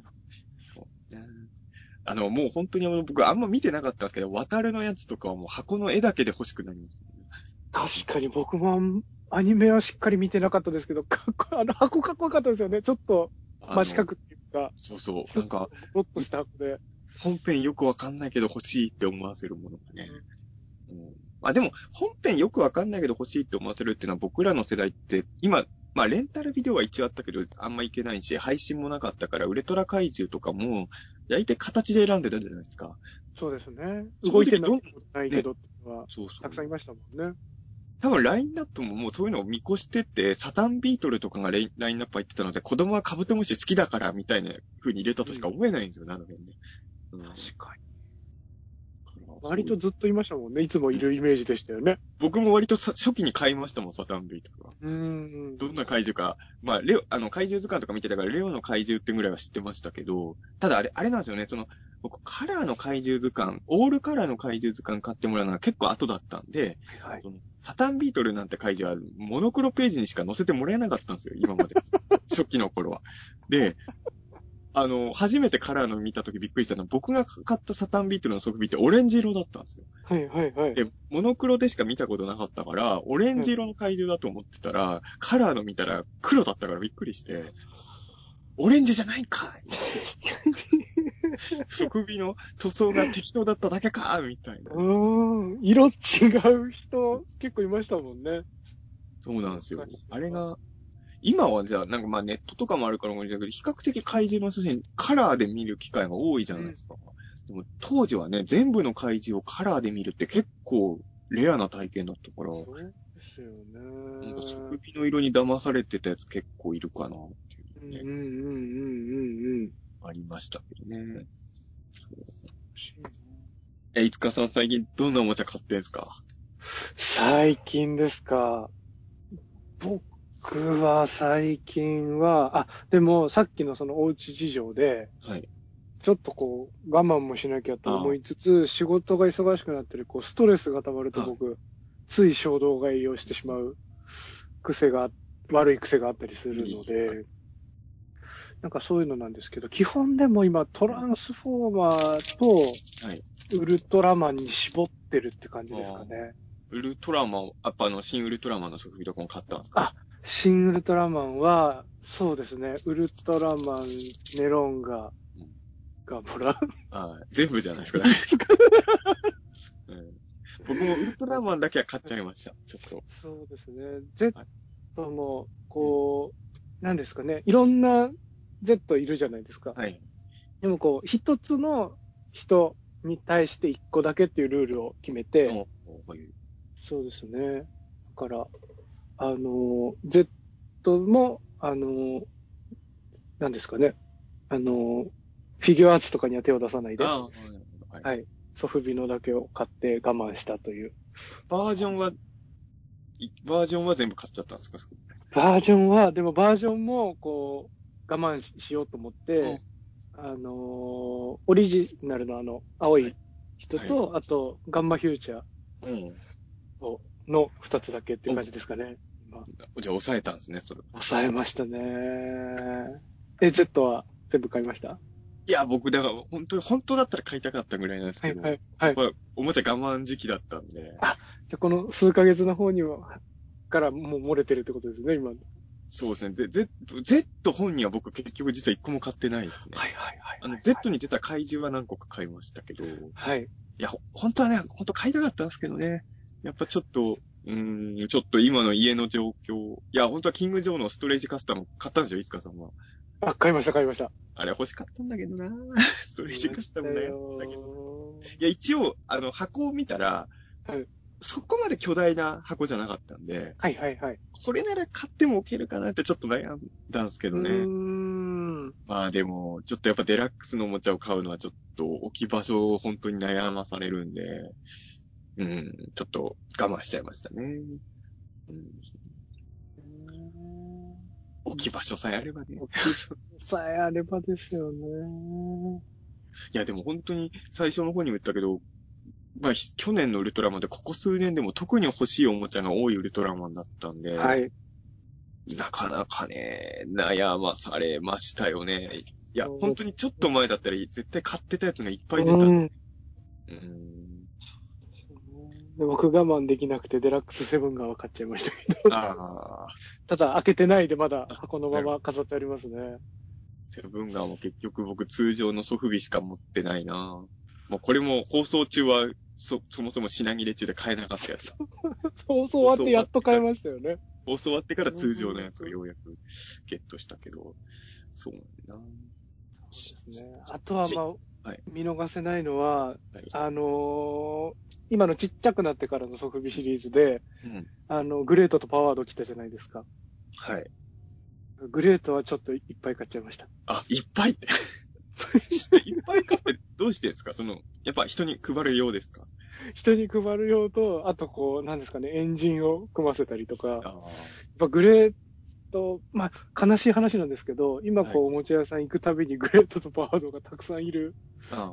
まだたくさんいる光景をちょっと見かけるんで、あ、他のは周りは売れてるってことですね。そうですね、Z とかはいなくなったりしてるけど、ちょっとパワード、うんそうですね。あと、最近で言った、あの、ザウルトラマンのジョ,、はいジョニアスが、はいあの、2列分ぐらい、こう、あの、あ、そうなっちゃうのか。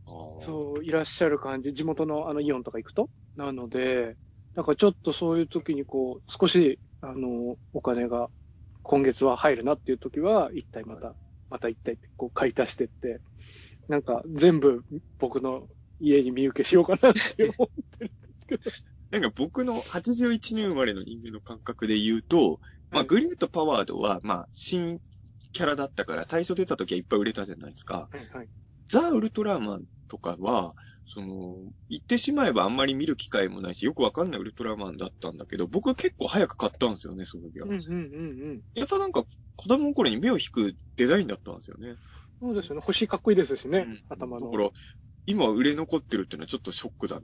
そうなんですよね。僕らの頃ってこれ、アンドロメロスのソフビが普通に通常ラインナップにいたじゃないですか。いましたね。あの、全然よくわかんないキャラなのに、うんなぜか誰だろう かっでもウルこいいけどトラマンの隣に置いてあるから、きっとウルトラマンと関係があるに違いないみたいな。よくわかんないけど、アンドロメロスも僕割とすぐ買いましたもん、やっぱりね。そうですよね。やっぱ子供はやっぱプロテクターとかつけてるやつに弱い。いいですよね。写真だけは見たことありますしね、あの、4そうそうそう。人。ああと僕ねみんないるやつ。コロちゃんパックとかわかります？はい、わかりますわかります。僕コロちゃんパックでもウルトラマン主題歌集のやつを買ってもらってたんで、あの、はいアンドロメロスの歌も知ってたんですよね。そっかそっか。あの、動いてるとこは見れないけど、歌とおもちゃだけはわかるアンドロメロスってね。そう。確かに。うんそうですよね。僕、コロちゃんパックまで到達できずに、あの、偽物のカセット売ってませんでした？歌ってる人が違う。え、僕らの世代ってまだそれあったんですか？あって、僕、それが多分安いからっていう理由で買ってもらってて。?85、6年生まれでしょ？いつかだから、えっとそう、です、そうですね。その買ってもらった時何歳ぐらいですか？やっぱ3、多分2 3、4歳とかですかね、幼稚園入る。あとちょっとで90年代の時もそ、別の歌手に歌わせてたやつまだ売ってたんだ、あの頃って。出ましたね。だからそれいっぱい持ってて、それでアンドロメロスも確か聞いたことあったような。あそういうのって僕もう昭和のせいぜい太郎とかレオンぐらいまでしか出てないんだと思ってたら、90年代近くになってもまだそういうのあったんだ。そうですね。だから、ゲッターロボ GO とかもはい。歌とか、あの、そっちの、僕の持ってたカセットの方が本当の歌だと思ってたんで。でもそうっすよね。そうあの頃ってあの頃って偽物見ても正直判断、だってネットとかもないし、そう。確認のしようがないっすもんね。そうなんですよね。だ結構その本物を後で、ちょはいっと物心ついてからビデオだとか、衛星放送みたいなのとかでこう見れたりとかしたときに、こう、その、なんかこう、ギャップを埋めるのにすごい苦労しましたもんね。こ本物の方が偽物に感じちゃってて。あるなぁまあそういうのは、ね。パチモンとはちょっと違うかもしれないですけど、あの、ビックリマンとか流行った後に、はいビックリマンっぽいやつすごい出たじゃないですか。出ましたね。僕なんか知んないけど、そっちのが買っちゃってたんですよね。なんか、えいえやよくもう全然名前も覚えてないですけど、明らかにビックリマン意識してる。で、じゃあ、中に入ってるお菓子も似てるんだけど、はい。キャラは明らかにビックリマンのキャラじゃないっていう。あ、ありましたね。いっぱいありましたよね。ああいうの。あ、懐かしい。僕なんか後ろに封印するお札の透明のシールみたいなのが、はい。こう、表もシールになってるんですけど、裏にも透明の封印シールみたいなのがこう、カットされてあって、その封印シールをこう、悪魔カードみたいなのが出たら、貼って、封印してくださいみたいな、その、あやつがああっって、た。それ多分見たことあるな。それなんかすごい、集めてた気がしますね。異様に集めてた気あの、子供心に一番メインのやつじゃないっていうのは分かってるんですよね、僕もいつかさんもね。かってますね。でもなんか、これは買っとかなきゃいけないんじゃないかってなんか思うんですよね。不思議なもんで。うん。なんか、ここれはガンダムじゃないって俺は知ってるけど買うみたいな。なんかありましたよね。あれ何だったんだろうあれ。本当によくわかんない感覚なんだ不。思議ですよね。なんかそれで言うと、すごい聖地みたいな場所が僕、牛久の地元にあって、ま、まだあるんですか？もうな、多分なくなっちゃったんですけど、はい多分小6ぐらいまではい、駅前にこうサンオリエントっていう模型屋さんがあって、はいそこに本当に昭和の頃のプラモデルとか、偽物のプラモデルとか山ほど売ってるお店があったんですよね。へー。お小遣い貯めてはサンオリエントに行って、なんかこう、スパイ秘密道具プラモデルみたいなのとか、めっちゃいい。ライターからミサイル、ライターの形してる ミサイルが出るやつとか、ああと、れあは、のそう、イデオンの体が半分透明の？はい。メカニカルモデルみたいなやつの、こう、はい多分、ポピーみたいな、ああいう、なんですかね、スーパーとかに売ってる系のプラモっていうか、安いはい。簡易組み立てのやつとかも、なんかいっぱいデッドストックが売ってて、そう、すごいサンオリエントでいろんなの買ってたのを思い出します。そういうのときめく。そう、ポピーで思い出したんだけど、確かにそのバンダイのやつよりちょっと安いあの辺もちょっとときめくんですよね。ときめきますよね。あの、ぜ、絶対買ってもらえなかったけど、ファミレスに行くとぶら下がってるやつね。そう あれは、僕、買ってもらえたことないんですよ。ファミレス行って、あの、はいレジの横におもちゃいっぱい売ってるじゃないですか。はい。あれ僕、一度も買ってもらったことない。ファミレスは買ってもらえないですよね。ご飯を食べに来たとこだからっていうね。うんうんうんうん。でも、だし買って、お子様セットで、うんそうそう、もうおもちゃもらってるからいいでしょみたいなとこもありましたしね。でもあれ買ってもらえる子供がいるからあそこに売ってるんですもんね。そうですよね。ファミレスで買ってもらえた、あの、うちのだから妹とかもめい、やっぱめいっ子ちゃんがファミレスで買ってほしいってなるんだけど、一回も買ってあげてるの見たことないですもん、そこでは。なんかファミレスでおもちゃを買うのはちょっと邪道っていうね、なんかあ、ー。なんかあるんですよね。なんか、なんか知んないけど、ファミレスのおもちゃって、定価より高く売ってるようなイメージがあるんですよ。あー。え、なんか、イメージかもしれないんか高く感じるんですよね、ファミレスのおもちゃ。うんうんうんうん。でも指輪が欲しかったんですよね。ファミレスのなるほど入。り口に売ってるおもちゃのキラキラしてる指輪が欲しくて。それが OK なら、いつかさんは普通の結婚指輪あげれますね。いや、でもこの指輪を、あれだったんですよ。怪獣とか持ってるロボットに装備させたくて。あー、なるほどね。そう、キラキラしてる首輪をこう怪獣につけたくて、うんこれはジャストサイズなのになーってずっと思ってたのは。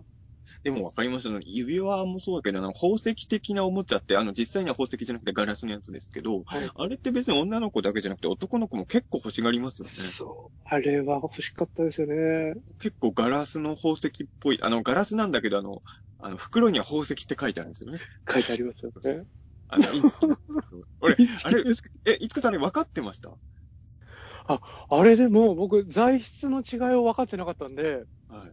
価値が低い、本物のジュエリーよりは価値が低いと思ってましたけど、何がしかの宝石だとは思ってましたね。僕もそう思ってて、あの、宝石だと思ってたから、まさかガラスとは思わなくて。宝石嬉しいと思ってたんですよ、子供。あ結構長い間僕あれはずっと本物の、まあ価値の低い宝石だとやっぱ思ってて。まさかほ石ですらないとは、みたいうん。な。そう。ですよね。ガラスだったり、プラスチックだったり。ただ、これを言うと宝石好きな方には、ジュエリーとかやってる方に怒られるかもしれないけど、ガラスでも綺麗だからいいんじゃないかって大人になると逆に思う。子供の時はショック受けたんですよね。あれ宝石じゃないってした時に。でも、逆に大人になるとこれでいいじゃんって今は思ってるっていうね。なるほどな。セボンスターでいいんですよね、だからね。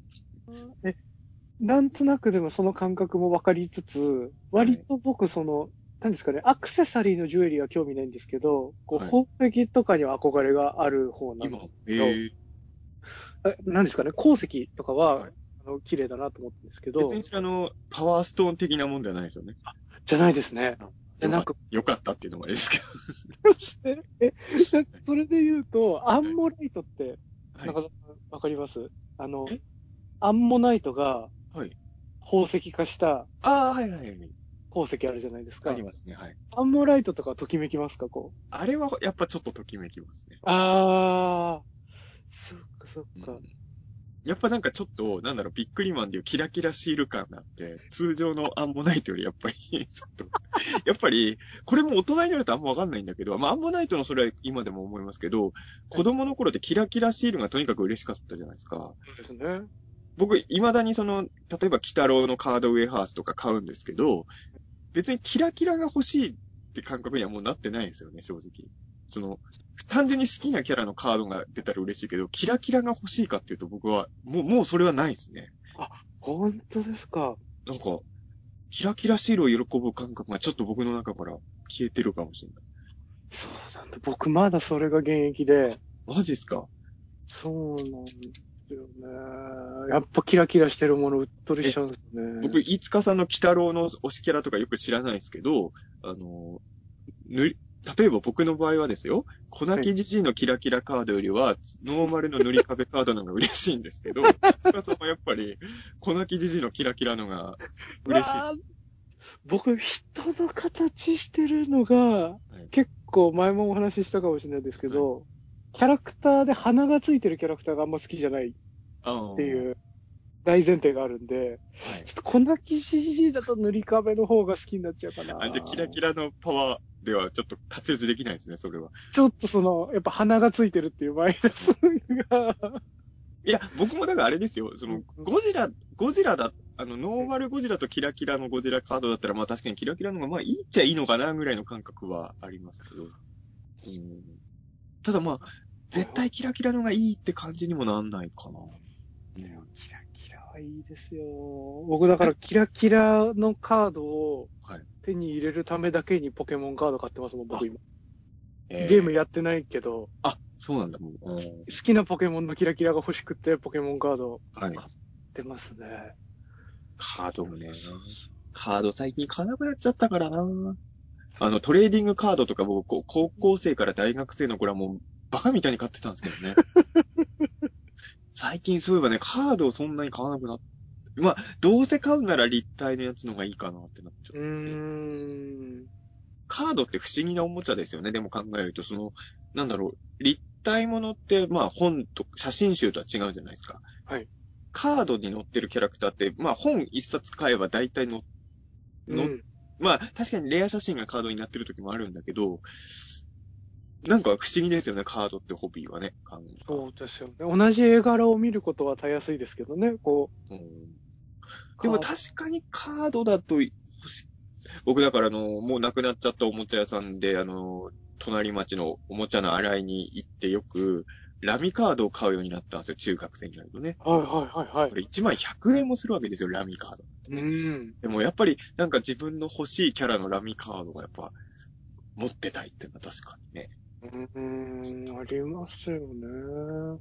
カードって不思議カーだよド不思議ですよね。なんか、なんかなんでカードを持ってること、僕も嬉しいんですけど、なんで自分はカードを持ってると嬉しいのかっていうのがちょっとわからないっていうね。確かに。うんそうですよね。この飾っ感情はね出るけど、確かに。本質は。かカードアルバムに入れるじゃないですか、一発目。はい、はい。本買った方がいいんじゃないかってやっぱちょっと思いますよね。僕なんか、あの、立てかけられる額みたいなカードはい入れるやつ、1枚ずつとか2枚ずつあるんですけど、ああいうので飾ったらどうですか？うん。それでもやっぱ立体の方がいいけどね。アルバムに入れるよりはそっちの方がわかりますよね、確かにね。うんでも確かにね、なんだろう。まあ、僕財布とかに1枚2枚入れてるんですよ。好きなキャラ。はいはいはいはい。これは本ではできないことだから、確かに。たまに邪魔になるんですけどね、カカード邪魔だなって。その、ツタヤのカード出さなきゃいけないのに、デストロイヤーのカードとか出てきちゃって、できちゃう。何の役にも立たないじゃないですか、レジでデストロイヤーのカードね。そういうのはちょっと困るんですけど。うわ、デストロイヤーだって思われるだけで。そうなんです。何の意味もないじゃないですか、それ。だから、あの、あと僕た、最近はないけど、ほら、一時期よく職質されてたんで、あの、警察の人から、これ何ですかって言って、デストロイヤーですって言われてちょっとめんどくさかったんですね。それはあったんですけど、カードはね、でも確かにカード、昔ほどは欲がないとはいえ、やっぱカード欲っていうのはやっぱあるはあるんだよな、確かに。うん。ただ、昔からカード好きだったんですけど、例えば、あの、テレビくんの頃は違かったんで、コロコロコミックとか買うようになると、あの、妹はリボンとか買ってるじゃないですか。で、リボンの付録は結構物じゃないですか。ちゃんと物じゃないですか。なんか、コロコロの付録がカードとかです、カードとポスターとかなのがちょっと不満でしたけどね。あー、それはわかりますね。なんか、紙物で付録済まされてる感がなんか、やっぱ、リボンとかだったらだってちゃんとなんか、紙で作ったブローチとかあるんですよ。確かに。なんか、やっぱ付録なら物にしてほしいっていうね。そうですよね。僕だから付録を組み立てるのが楽しくて、はい。だいぶテレビマガジン卒業してなかったですもんね。あロボットの付録とかついてたじゃないですあ。あ、か。毎月ずっと買ってたってことですか？あのー、これぞっていう時はああ、でも僕、これぞっていう時買うっていう感覚で言うなら、大学生になっても買ってましたよ。じゃああの、これぞの時だけ、あ、っていうか僕最近もテレビくん買いましたよ。お、最近何ですか？なんかいいのついてました？いや、もうその時は付録目当てじゃなかったんですけど、あ、すいません、テレビマガジン、テレビマガジン最近。はいはいはい。あの、ちょっとユーマの連載が今テレマガでやってるんで、そっかそっか。あ、そうですよね。たってですもんね。そうだそうだ。でもテレビくんも、だから最近はさすがに付録目当てじゃないけど、あの、西川真司先生がゴジラの漫画連載始めた時も、まあさすがに毎回は買ってなかったですけど、テレビくんも久々に買ったりとかもしてて。うん。ただ、僕、いつかさんと違ってね、あの、付録完成させられない子供だったんで、めったに。はいつも途中で挫折しちゃってたから、あの、よ、告知の画像とか見るとすごい欲しいんだけど、結局、買ってもどうせ完成させらんないだろうしな、みたいな気持ちになってたんですよ。うんあの、差し込むとことかくにゃくにゃになっちゃうんですよね。うまく刺さんないと。だからあの、本当にちっちゃい頃は、あの、母ちゃんとかに手伝ってって言って、一緒に作ってもらったことあるんですけど、やっぱ、小4ぐらいになると、テレビくんの付録作るの手伝ってって親に言えないじゃないですか。そうですよね。でも自力でやったら結局できないし、そっか。そう、だからまあ僕も、ほら、ガンプラもほとんど作れなかった子供だから、ちょっと、そういう意味であの、組み立ての付録にはね、なんか、憧れの気持ちと結局作れなかったっていう切なさと、なんか、共存してる感じなんですよね。ん。でも付録で言うと、これ、いつか、牛久にあったかどうかわかんないけど、僕がよく行ってた駄菓子屋は、はいあの、カードとかあの20円で引けるじゃないですか、袋から。はいはいで、あれのちょっとデラックス版で50円で袋引けるやつがあって、はいそれが基本的にいろんな雑誌についてた付録だったんです。ええー。50円でいろんな雑誌の付録を結構、あの、何の、だから、あの、男の子だけどリボンの付録が出ちゃう時ももちろんあるわけですよ。はいはいはい。でもテレビくんの付録とかも入ったりとすか、あれ、公式でああいうことやれるのかどうかわかんないですけど、どうやってあれが成立してたかわかんないですけど、僕の言ってた駄菓子屋はそれがあったんで、それで結構ね、いろんな付録買ってましたね。すごい。それ、夢みたいな、僕のとこなかったですけども。これあんま全国ではやってなかったのかな？ええそれこそ前も話した、あの、劇場で売ってたラミネートの 公式じゃなさそうな確かに。下敷きとかと同じパターンなんですかね、こう。茨駄菓子茨城さんが独自で やってる。茨城はそういう違法のものを子供にいっぱい売ってる文化だった可能性が、可能性がありますよね。チラシをラミネートして、下敷きとして。映画館で売ってる。あれ、まさか自分の通ってた劇場以外でもやってるとは思わなかったからな。うんあれは組織的な犯行が行われてたってことですよね、茨城県で。そうですね。あれだけなんですかね。よく考えたら僕ら、あの、あれが、あれ東宝の公式のグッズじゃないっていうのは僕ら気づきましたけど、意外と僕ら買ったグッズの中にあれ以外も公式じゃないグッズがあった可能性もちょっと探ってみたいですよね。確かにありそうですよね。うんただまあ、確かに、そういう意味で言うと立体物とかは作れないじゃないですか。確かに確かに。だからなんか、ね、素人で作れるインチキのグッズっていうのはどういうのがあり得たのかちょっとわかんないっちゃわかんないですけど、うん。まあでもなんかやってそうですよね。透明のプラスチックに写真が入ってるキーホルダーみたいなのとか、ああ、ああいうのとかも作れそうですよね。確かにあれは作れそうかな。うん。うん。ちょっとそういう、あれも、でも確かにあれってでも、当時は腹立ったけど、たまに実家帰ると、その、ラミネート加工されてるから、ちゃんと当時のチラシが保存されてるじゃないですか。はい、はい。それ自体はありがたいっちゃありがたいですよね。そうですよね。で、またあの、ラミネートって下敷きとして使われること考えられてないじゃないですか。うん。だから下敷きとして僕使っちゃってたんで、こう、当時の筆跡とか、そっか、の入っちゃった。何書いたかとかが残ってたりするのとかも、ちょっと懐かしかったりするんですよね。あ、まあそれはプラスになってんならいいわ。そうそうそうそう。僕はね、それ VS キングギドラの下敷きで気づいちゃったんで、モスラ以降は下敷きとして使ってないんですよね。学校に、学校に持っては行ってたんですけど、見る用でしたね。あそうそしたらチラシを保存用ってことですからね。モスラ以降はちゃんと保存されてますね、だから。いいですねはいただ、あの、前も話したかもしれないけど、GMK の時はすごい雑にパチモン作りやがって、その、ハム太郎とゴジラ共同だったじゃないですか。はい。で、説明がゴゴジラとハム太郎って多分、チラシが倍になってたんですよね。はいはいはい。それを半分に切って下敷きにしてるから、文章が途中で切れてるんですよ。そんなもん売ってたんですよ、地元の映それちょっと仕事が荒いですよね。画荒かった。だからあれ、あれを見たらさすがに子供も気づくんじゃないかって、これ公式のじゃないんじゃないのっていうね。そうですよね。見開きを半分後にして。ひどかった。あれはひどいおもちゃでした。えでもあの映画館でもらえる入場者プレゼントのおもちゃもすごい良かったですよね。ー、悔しい思い出しかないですけどえ、ね。悔しいの？え、何がですか？え、なんか欲しいなってああ。思うじゃないですか。これが当たればいいなって。それでもゴジラとかの時でしょ？ゴジラとか仮面ライダーとか。仮面ライダーとかも何が当たるかわかんない。ドラえもんとかは基本みんな一緒ですもんね。そっか、でもドラえもん僕は劇場行ってないんですよねそうなん。です。ドラえもんは確かね、まあ、僕が行ってた頃は基本色違いぐらいで、はいはいはい。あ行ってた頃っていうか僕最近もドラえもん2年前とか映画館行きましたけど、色違いだけでしたね。うんそれは平等でいいですね。だからジャンピングドラえもん違いから。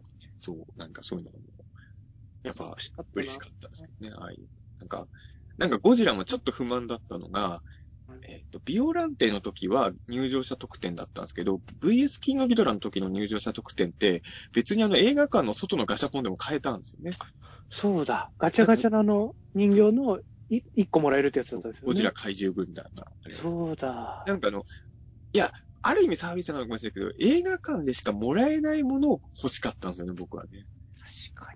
なんか、なんか外でも買えるガシャ、だから VS モスラかなんかの時はガシャポンも映画館の中置いてあったんだけど、それは劇場でしかないガシャポンだったんですよ。な。はいはいはい。で、入場者特典でも1個もらえるから、それはわかるんですけど、うん普通にどこでも買えるやつを映画館でもらえてもなーっていうのがね、ちょっとあったりもします。うん。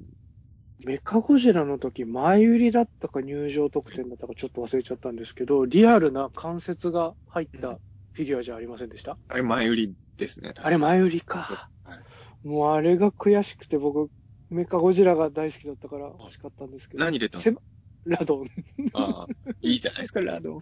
そう、大きく、なんか軽い袋を渡された時にもう涙が、あそうですね。そこからラドンをどうやって愛していこうかみたいな旅路が始まるんですけど。ラドン、ラドンには愛しかないじゃないですか。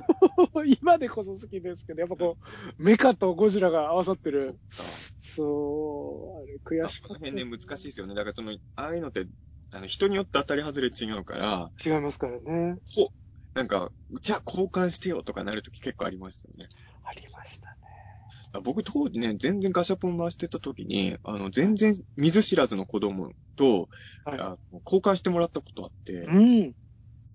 僕まあ、そう、まあ、これはあんまり一般的なファンの感覚じゃないかもしれないんですけど、あの、昭和のメカゴジラが僕出たんですよ。で、はい僕の知らない子供がエビラ出たんですよ。はいはいはい。エビラいいなと思って、交換してもらって。エいや、ビラのこれでこうつけがたいですね。昭和メカゴジラのラもかっこいいしなぁ。いや、僕、昭和メカゴジラの魅力気づくの結構大人になってからなんはいで、はいはい。あの、もちろんある程度は好きだったんですけど、側面も買ってたし。ただなんか、やっぱあの鼻の穴がちょっと子供の頃に引っかかって、デフォルメされてるとなおのこと目立ちますしね、ちょっと。いやずっと、ずっこれはまあ今もそうですけど、ずっと外眼派なんで、ガシャポンでどっちが出た方が嬉しいかって言うと僕はエビラーだったんですよね、当時ね。そう、ガシャポンで思い出したんですけど、その、はい最近リトルゴジラはめおもちゃによくなるけど、はいはい。ベビーゴジラが本当当時以来全然出ないですよね。出ないですね。ベビー好きだったんですけどね。僕正直言うと、どっちも好きだけど、どっちかっていうと、リトルかベビーならベビー派なんですうよ。ん。でも、のあの、VS メカゴジラの時は結構ベビーの商品出てたけど、本当にそれ以降って、リトルは結構出るんだけど、ベビーが全然出ないのがね、寂しいんですよね。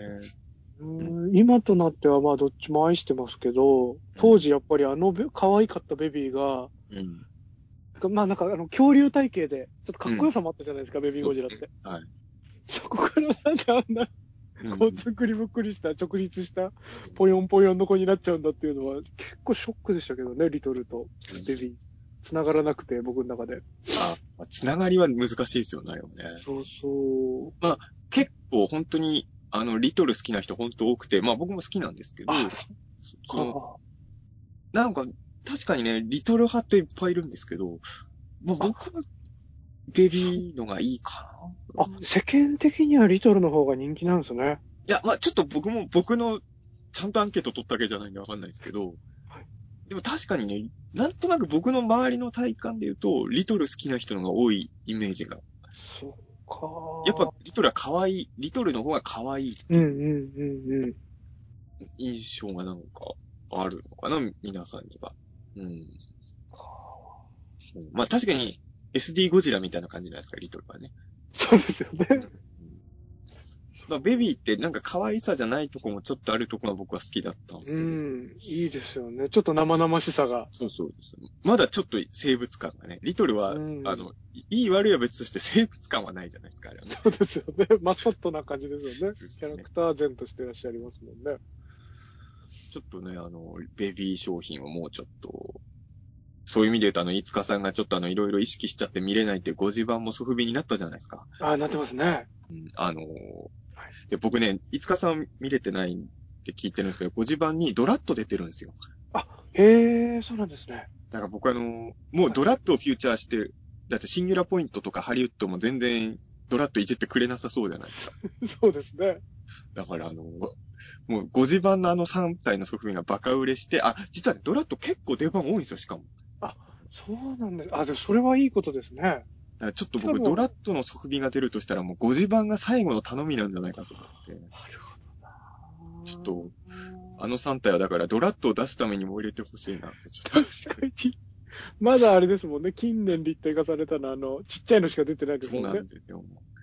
やっぱドラッドは僕素で可愛いと思ってるから、うん可愛いですけどね、ドラットは。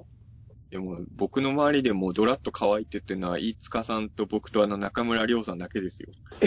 そんな少数なんだ。あの、平いわゆる平成特撮世代でもネタとしては好きとか一周回って好きみたいな人。ええあれを素で可愛いって言ってる人、本当僕会ったことないんですよ、普通に可愛いですよね。ど僕も本当そう、あの別に、あの、へ変な、変ななんだろう。変な笑いとかのために言うんじゃなくて、素で可愛いと思います、ドラッド。そうですよね。分かってるぞみたいな感じでもなく、普通に可愛いですよね。まあ、まあ、前も言ったんですけど、僕、グレムリンとかクリッターとかあの路線が好きなんで、あの流れに並べてもドラッド違和感ない気もするんで。るいや、本当にグレムリンとクリッターとドラッドが共演する映画を作ってほしいですよ。レジェンダリーかどっかでね。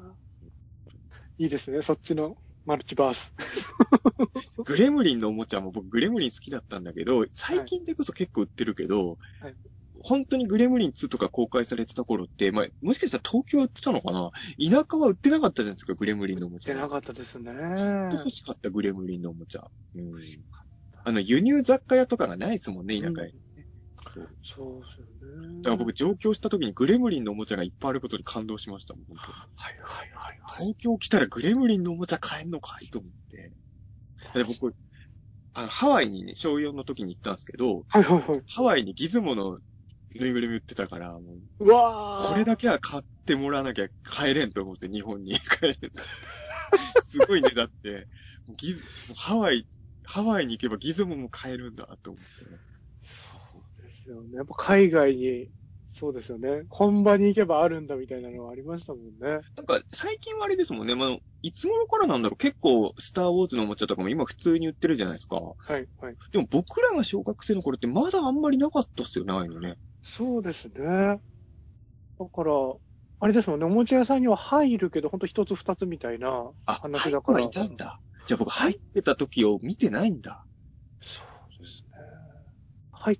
入って、僕の時は入ってたので、だから毎回その、発売日を店長さんに聞いて、あの、エイリアンとプレデターのやつの、こう、これは買うぞって決めたやつがある時は、発売日を店長さんに聞いて、買いに行ってましたもんね。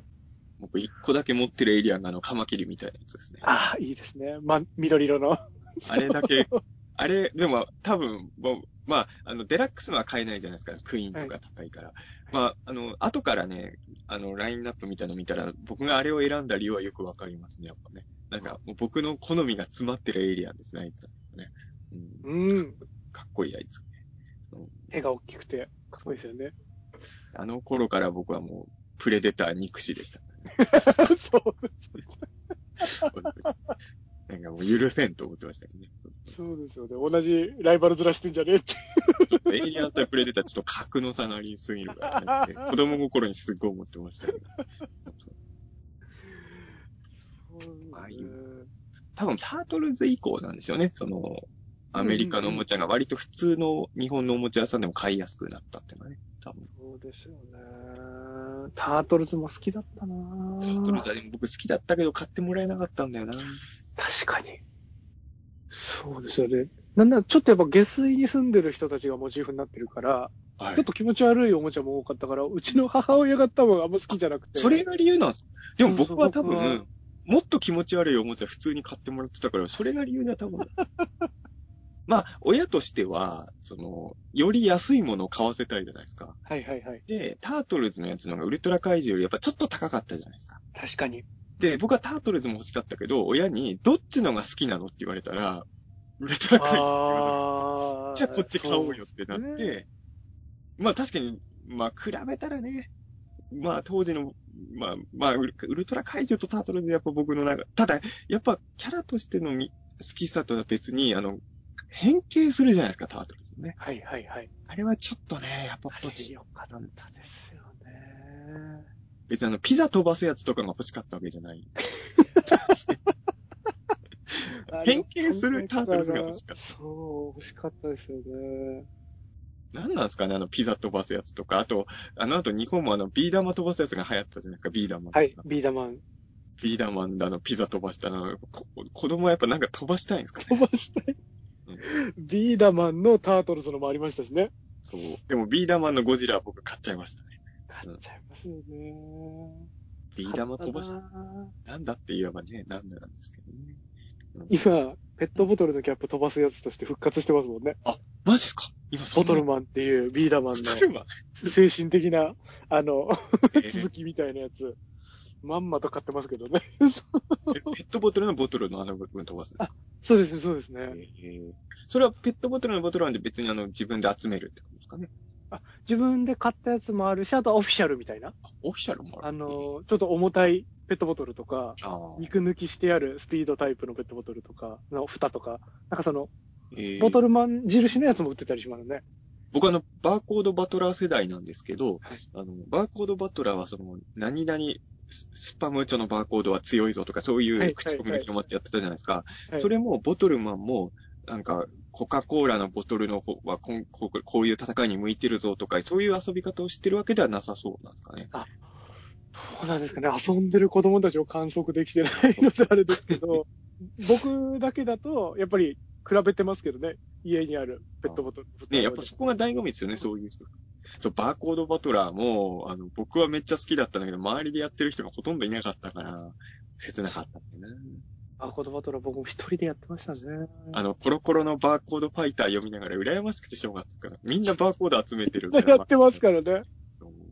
現実にはハマってる人全然いなくて、だですよ、ね。僕いバーコードバトラーの話で言うと、どうしてもスッパムーチョの名前をいつも出しちゃうんですけどはい、そう。まあ、前も言ったかもしれないけど、スッパムーチョあれね、HP ゼロなんですよ。言ってましたね。ゾンビバーコードなんですよ。すごいですよね食らうと負けるんですけど、そうでも特別感がありますもんね。ゾンビバーコードだ、嬉しいと思って。スッパムーチョはゾンビバーコード。僕、未だにスッパムーチョはたまに食べることあるんですけど、うんやっぱりゾンビバーコードなんだよな。ゾンビバーコードもうバー。コードでも多分変わってますよね、当時とね、絶対ね。確かに。商品管理コードの桁数とかも変わってそうですしね。絶対変わってるから、今はもうゾンビバーコードじゃないはずなんですけど、そう。ああいう、確かにその身の回りのものをホビーにするっていうのはちょっと、あ、だからおもちゃとちょっと違うかもしれないですけど、僕あの、さボトルで思い出したんですけど、あの僕ドラえもん好きだったから、はいあのドラえもんでなんかその、いろんなもんにその、価値を感じるみたいな道具があるんですよ。で、なんかその切手みたいに王冠をみんなが集め出すっていうはいはい。で、それ読んだ影響で僕王冠が一時期すごいハマっちゃって。はい。だからそういうなんかその、僕の友達はやっぱ牛乳の蓋とか集めてる人もやっぱいたんで、牛乳瓶の。ましたよね。よく洗わないと悲劇が起こるやつ。そうそう臭くなっちゃうね。でもなんかああいうなんか、お本来おもちゃとして作られてないものをおもちゃにするっていうのもやっぱそれはそれで楽しくて。いいですよね。僕、ヨーグルト、配達で、なんかはい。胃腸が弱かったんで、はい牛乳屋さんのヨーグルトみたいな配達で取ってはいく。れてたんですよ、健康のために。はい。それが瓶であの蓋のやつ、紙の蓋あがついてるやつ。ーはい。それ集めてましたね。あれでもななんんかいいんすよね。確かに。あれいいですよね。僕も集めまではしなかったけど、給食とかで出たら、放課後まではとりあえず取っといてましたね。なんか、印が違うとかレアだとかってやってましたよね、見比べて。なんか、あれ、あの蓋は良かったんですよね。よかったですよね。ああいう、なんかよくわかんないものもおもちゃにするって。あ、だからそれを本当メイコとか見てると思うんですけど、あの、本当によくわかんないものがめちゃくちゃ輝いて見える瞬間っていうのはやっぱあるんだなっていうのがなんでこれをこんなに喜んでんだかわかんないっていうのがあるんですね。別にあそこにでもやっぱおもちゃの原点があるんだろうなという。ブックオフのカードめちゃくちゃ好きですよ。ええー。なんかすんごいもう遊んでます、それで。ブックオフのカード？ええー。なんか知んないけど。どうやって遊ぶのか想像がつかないけど。ええー。うん、なんか、なんか、なんか、なん、眺めたり、それをなんかアンパンマンにくっつけたりとかして遊んでます。青と黄色の。なんか、仏国のカードをつけることによってなんか、なんか笑顔になるらしいですよ、アンパンは。めちゃくちゃ可愛いじゃないですか。いや、まあ、そう。いや、でも、そう、そう、でも思っちゃってそういうもんだろうな、と思って。うん。そういう、うん。洗濯バサミとかも組み立てて遊んでましたもんね。そうですね。飛行機作ったりロボ作ったりしましたもんね。だやっぱ子供の頃って、ちょっとでもおもちゃっぽく文房具にしてるやつにやっぱ買いたくなったじゃないですか。なんかちょっと、ちょっとゲーム機能がついてる筆箱とかね。あの、はい消しゴムもなんか知んないけど、目玉がついてる消しゴムとかあって。へなんかー。そんなの絶対買いますよね。うんそうそう。同じ値段なら絶対こっちの方がうん、うん、いいじゃん。うん、うん。なんか生き物っぽく見えるこの消しゴムなら、みたいなね。ああ、いいですね。それが進化して、今やね、もういろんな形のもうけ消しゴム出てるじゃないですか。してますね。僕が子供の頃はさすがにあんな、なんか成功になんかの形の消しゴムまではまだ行ってなかったんで、本当になんか雑な、無理やりキャラっぽく見せてる消しゴムでしたけどね。うん。でも、練り消しブームとかも絶対そうですよね。ありましたね。あんなもん、文房具って言っちゃいけないでしょ、本来ね。後に、僕美術系に受け受験しようとした時に、こう、デッサンの時に絶対必需品なんで、練り消しって。練り消し使うんだ、じゃあ。その後に再開して、あ、本来こういう使い方だったんだっていうことに。じゃああれはどうですか？あの、まとまるくんで、一生懸命自分用の練り消し作ってた人たち。あれは役に立つんですか？あの、じ自分で作った練り消しっていうのは。あれは、でも練り消し黒くなっちゃうと、デッサンとかでは役に立たないんですよね。じゃあ、あの、白いやつじゃないと、じゃあ、あの、自作練り消しは何の役にも立たない。自作練り消しはそうですね、ただただ絵を汚していく。あの、まとまるくん、何も間違ってないのに、練り消し作るためにめっちゃ消してる人いっぱいいましたもんね、当時そうですよね。最後握り拳ぐらいの作ってる人いましたよ、クラスに。あれは僕感動し、あと、邪道だと思ったんですけど、なんか練り消しに海苔混ぜてるやつがいて、かさ増ししてる人いましたね。そうそう痛いそれは邪道だと思って、それは練り消しではない。懐かしいなぁ そう、なんか作るみたいなのも楽しかったですよね、自分で。あの、ねるねるねるねとかもね、100円って、あれ、あれの量しか食えないっていうのはおかしな話なんだけど、やっぱ、ちょっとね、ポテトチップスかねるねるねるねで結構本気で悩んだりしましたからね。ありますよね。つ作るっていうのは楽しいんですね。楽しいです。毒とか作りませんでした、なんですか？はい。毒。6? 毒あの、ポイズンの毒。はいはい。毒とか作りませんでした？いろんなもの混ぜて。え、すみません。全然意味が分かってない。なんか、え、何？あ ?6? あ、毒、毒です。ごめんなさい。毒ね毒。あはい。わかりま毒とす。かやりませんでした？毒は、あの、本当にあの、その辺で拾ってきた粉とか混ぜて、そうそうそうそう。庭でよく 作ってました。作りましたよね。で、毒発ね酵させるみたいな感じで取っといたりとか、恋愛書に。あのね、本当にさ、見た目も綺麗じゃないし嫌ですよね。あの、僕親だったら、庭であんな子供が作ったらすげえ嫌ですよ。めちゃくちゃ嫌がるだろうな。何作ってんの？と毒って言うてるの？か。でも、これやっぱ共通なんですね。みんな毒とか作るんだよ、作りますよね。確かにね。いや、だから、そうなんですよね。おもちゃ買ってもらえなくても自分でね。あ、でもそれね、松本人志さんが言ってましたよ。あの、うなんか、なんだっけな。なんかブロックかなんかは人間の想像力を働かせるおもちゃだみたいな、なんか言ってたのを見て、松本さんはやっぱし貧乏な家だったから、うんその、じどうやって自分はブロックを作ろうからか考えていたみたいな。なるほやっぱないからこそ、あの、自分はやっぱ仮面ライダーの買ってもらえなかったから、ど。うん。どう仮面ライダーベルトの代わりを何で作るかみたいなところからうんうんうん、うん。基礎してたみたいな。それが多分、今の自分の原点にあるんじゃないかみたいなこと言ってたんで、その、何でもおもちゃを買ってもらう方がいいわけでもないっていうか、その、うん。だからこそ、っていう、だから子供の頃はやっぱね、おもちゃ買ってもらえないとき親にひどいことを考えたりもしてましたけど、やっぱり、全部買わないことが親の正しさだったなって本当思いますよね。うん、やっぱ子供の頃ってでも本当になんでこれを買ってくれないのかわかんないっていう時あったじゃないですか。そうありましたね。こんなに素晴らしいものなのに。そうそう、こんなに素晴らしいですよね。あと、人まあよ人類の英知が詰まってるのに、どうして？あと多分親が言われたらイラッとする言葉の結構上位に入りそうなんですけど、あの、クラスのみんなは買ってもらってるのに、ね、あの、結構クラスで持ってる人いっぱいいるのに自分は買ってもらえないことの悔しさってやっぱね、結構。いや、だから僕特撮で言うと前も言ったんですけど、そのスーパー戦隊のロボット一回も買ってもらったことないんで、はいはいはいはい。やっぱりさっき言ったようにウルトラ怪獣の方が安いじゃないですか。うん。で、僕も確かに戦隊よりウルトラマンの方が好きだったから、より好きな方買った方がいいでしょうっていう正論にいつも負けちゃって、そうでも大獣人とか欲しかったんだよな、やっぱ。うん。そうそう。だけど、まあね、そこは。でも僕もやっぱ大人になるとすごいわかり、最近やっぱ仮面ライダーとか見てると、ちょっと親の気持ちになって、また新しいおもちゃが出ちゃうってやっぱ思っちゃうもんね。やっぱり、年を取るとね、ちょっと、いやお、おもちゃ出しすぎって思う時もやっぱね、ちょっとね。まあ僕らが子供の頃より1年間に出てる数増えてますしね。明らかに。いや、ほんと今の親、大、まあ、もちろん全部は買ってあげてないと思いますけど、やっぱり子供と一緒に見てて、ちょっと素直に楽しみたくなりますよね、多分ね。あの、あ、これまたうちの子欲しがるぞってなっちゃいますよね、絶対ね。そうですよね。ね確かに。でも一緒になって遊んでしまいそうな気もまあ、しますけどね。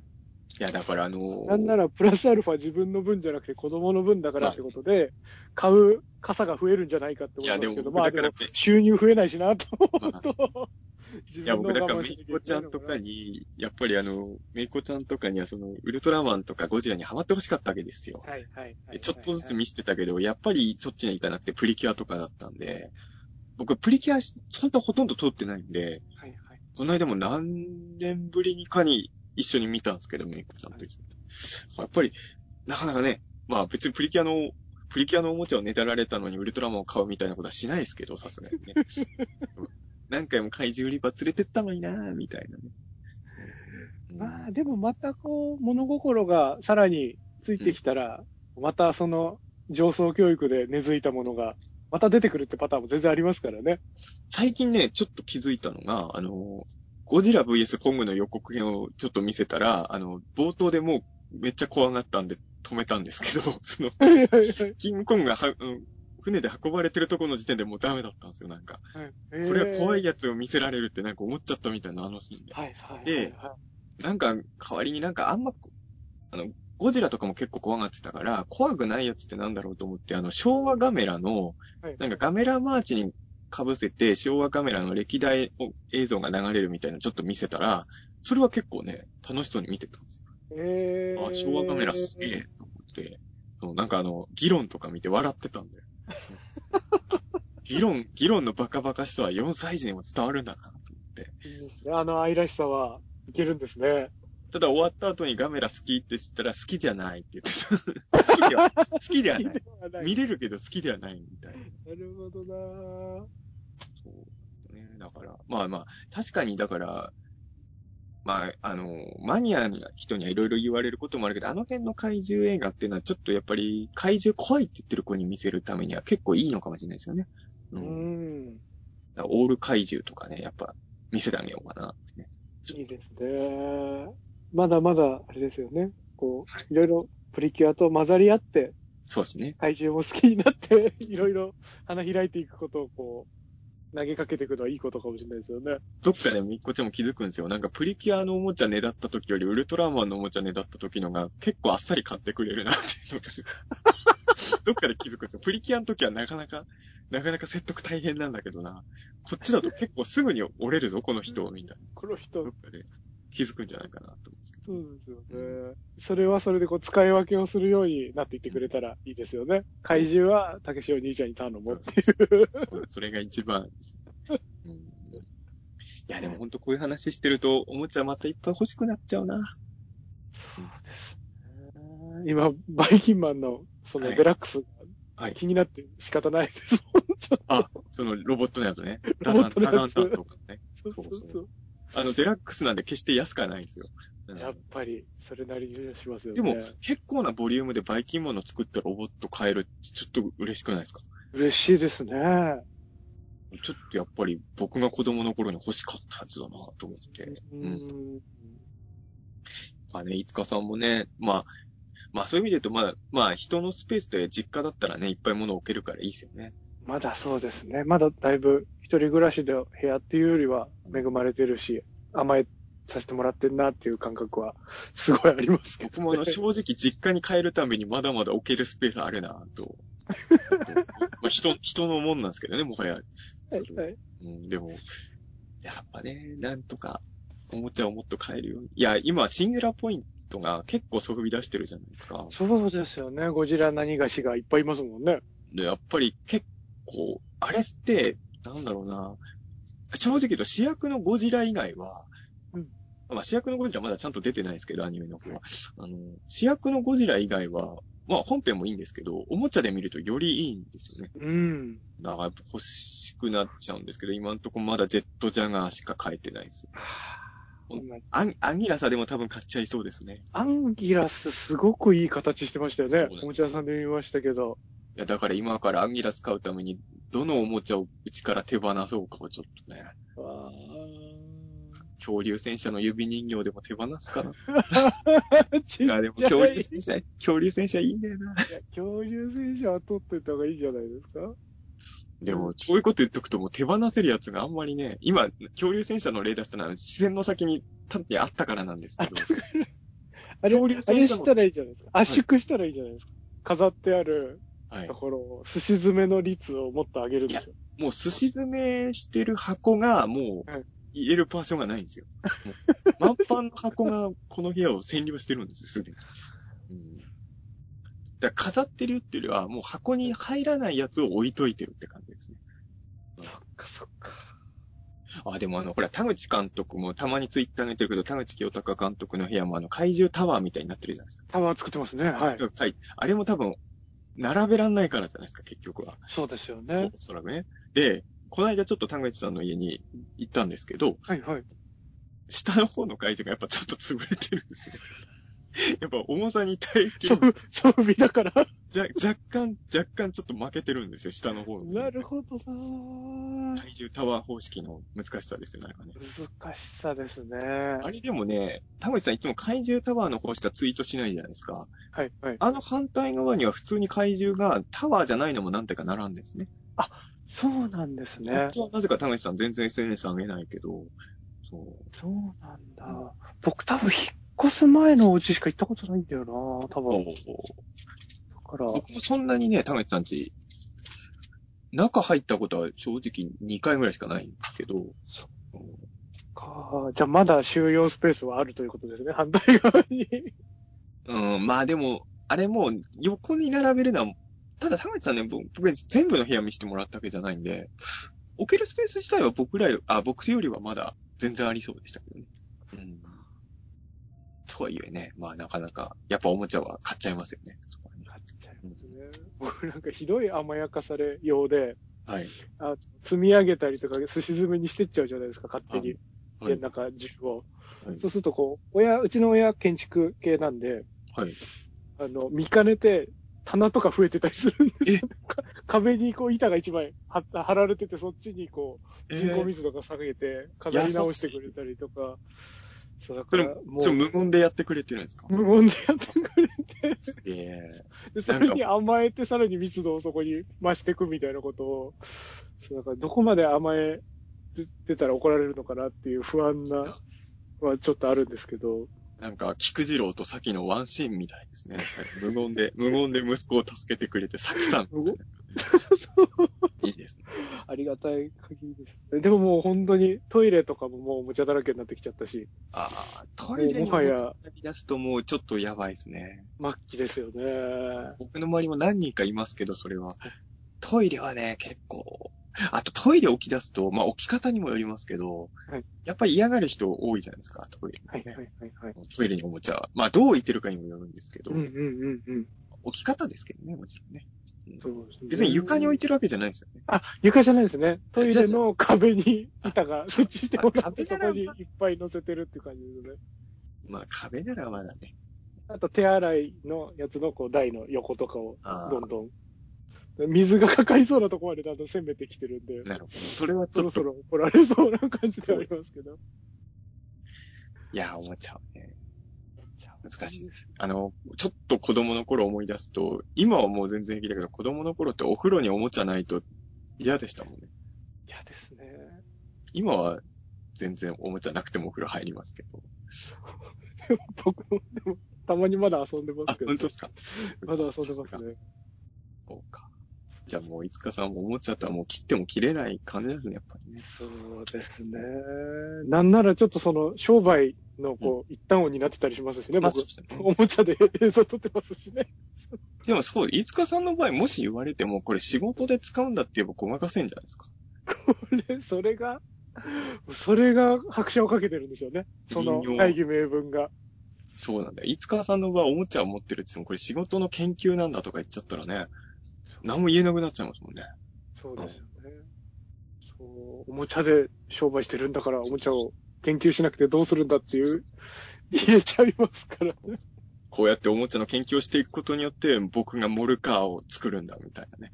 いつかモルカーモルカーを作るためにおもちゃの研究をしてるんだ、みたいコマ撮りの練習しろって言われよね。な。確かに、そっちが先ですけど。そうそうそう。そうか。いや、でも本当に、あの、いつかさんのおもちゃ愛は僕はよくわかってるんですけど、僕が本当にあの、あの、ね、願うことがあるとすれば、僕と同じ悲劇をあの、その家で起こさないように、ってことだけですね。ええあれをやってしまうと、さすがにあの、もうおもちゃ買うなって一緒に住んでる人もいると思うので。僕と同じ悲劇だけはいつかさんに起こさないでほしいな。そうですね。そうですね。うん。いや気をつけないとな愛する人としてね。うん。最後に、まあちょっとこの話題もおもちゃの話でいつもでも好きなんで、もうそろそろ締めなきゃと思うんですけど、あの、いつかさんって自分で人形も作る、まあ作品で作るじゃないですか。はいはい。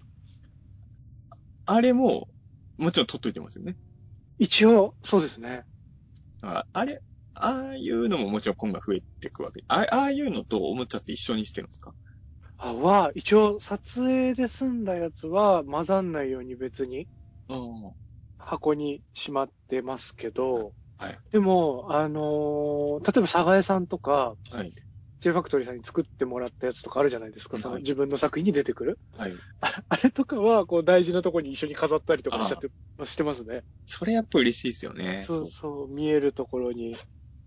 そうそうですね。僕もだからあの、昔一回自分の怪人がクレーンゲームのぬいぐるみになったじゃないですか。やっぱあれ、あの辺とね、やっぱ今も星食いのぬいぐるみとあのガメラとキーラが並んでるのが目の前にあるんですけど、やっぱああいうの見ると、なんか仲間になった感があってね。そうですよね。入れてもらえた感があっていいですよね。だから自分の作品のキャラクターとかがおもちゃになるってのはやっぱほんとときめきますよね。ときめきますね。僕も中澤さんからいただいた星食い、ポケモンたちと一緒にああ、ありがとうございます。置いてありますが、やっぱりいいですよね、こう。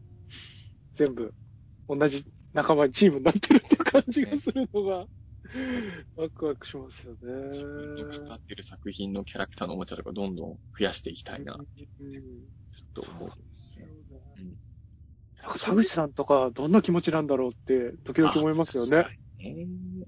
もうね、さまあ自分がデザインした怪獣とかもね、ウルトラマン出してるし、うん。それとは別に演出した怪獣っていうことを含めたらもうめちゃくちゃいるわけですからね。そうですよね。で、こう、メイン監督して、うん。その主役のウルトラマンとかなんて、こう、なんか、思い入れの桁が違うじゃないですか、その。確かに。そう確かにね。僕もだからどんな、気持ちがするんだろうと。ウルトラゾーンで1話脚本書いた方とかも、はい。出たら絶対僕買うようにしちゃいますけど、あの、それがめちゃくちゃあるわけですもんね、田口さんとかね。そうですよね。しかもこう、元からいたキャラクターを使った、もう一回、うん。こう復活させたみたいなパターンもあれば、いゼロからのものもあるわけじゃないですか。だからデマーガとかグリーザンみたいな、多分田口さんの中ではね、もう全然思い入れが違うと多分思うんでね。そうです。ファイブキングみたいな、こう、夢の怪獣もあるわけじゃないですか。合体怪獣の。ああいうのはやっぱり、僕らおもちゃ好きからしたらす、まあ、もちろん本人がね、どう思ってるかわかんないけど、はいい、い夢のある仕事ですよね。そうですよあ、でもほら、田口さん最近ほら、バンダイの怪獣ソフビ使って、なんかと映像撮ろうみたいな動画も作ってるじゃないですか。作ってましたね。お子さん向けの、そう。みんなで撮れるよってやつですよね。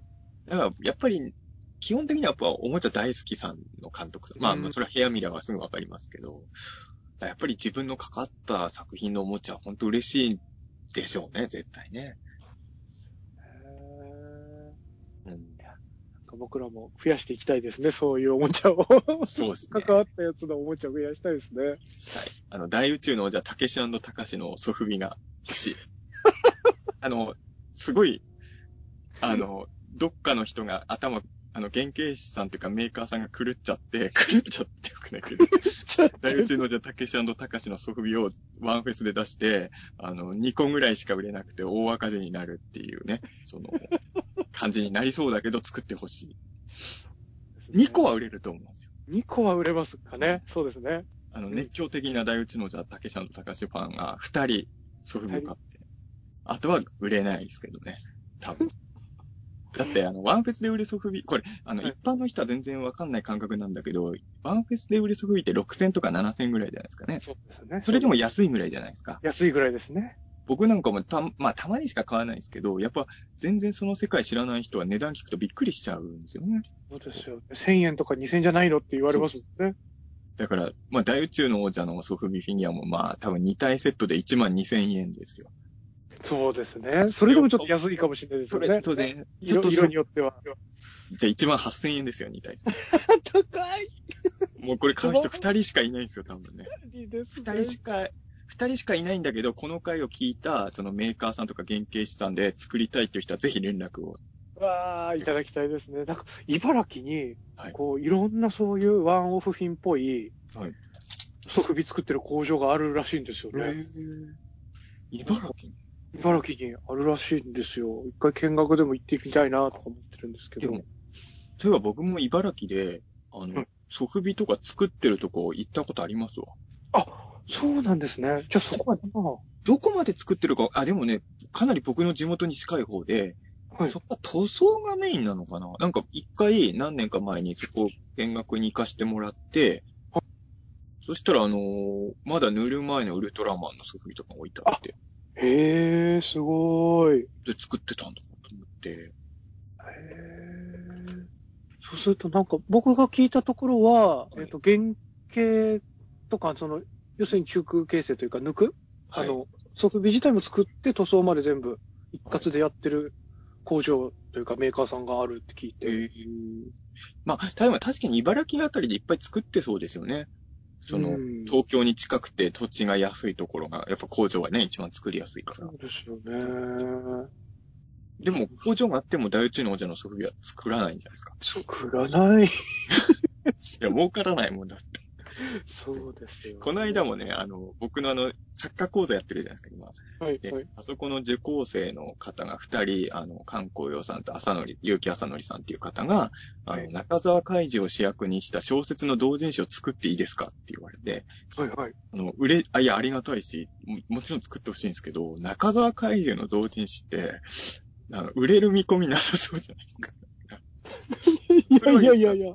いやいや、作ってほ、むしろ作ってくれたら嬉しいけど、それ売れるかなみたいなね。そうそう。やっぱそういうこともあるから、なんか、もちろん作ってもらえたら嬉しいんですけど、その、そのインディーズソフビとかもね、インディーズソフビは同人誌よりお金かかるじゃないですか。そうですね。元手はかかりますもんね。でも、損すること分かってるけど作りたいっていう人がいるなら僕は止めない。作ってほしいし。僕たちがあとは、あれですよね。富豪になって、うん大金を手に入れたら勝手に作っててもいいかもしれないですよね。一家さんが、一家さんがモルカーを作ったら全部買い取ります。ね。頑張りましょう。頑張らなきゃですね。ね、あの、おもちゃいっぱい買える別宅も買いましょう。そうですね。それをできるように二人とも頑張りましょう。とにかく、頑張、りましょうね。飾る場所を確保できるように。一つやることはね、僕らおもちゃないと幸せになれない新種なんで。心満たされないですからね。ということでね。はい。はいここら辺で終わらないと、高橋の結婚生活編を取らなきゃいけないと思います。はい。ということで、えーはい次回は高橋の新婚生活編をお届けしますので、次回もぜひ聞いてください。今回聞いていただいた皆様ありがとうございました。ありがとうございました。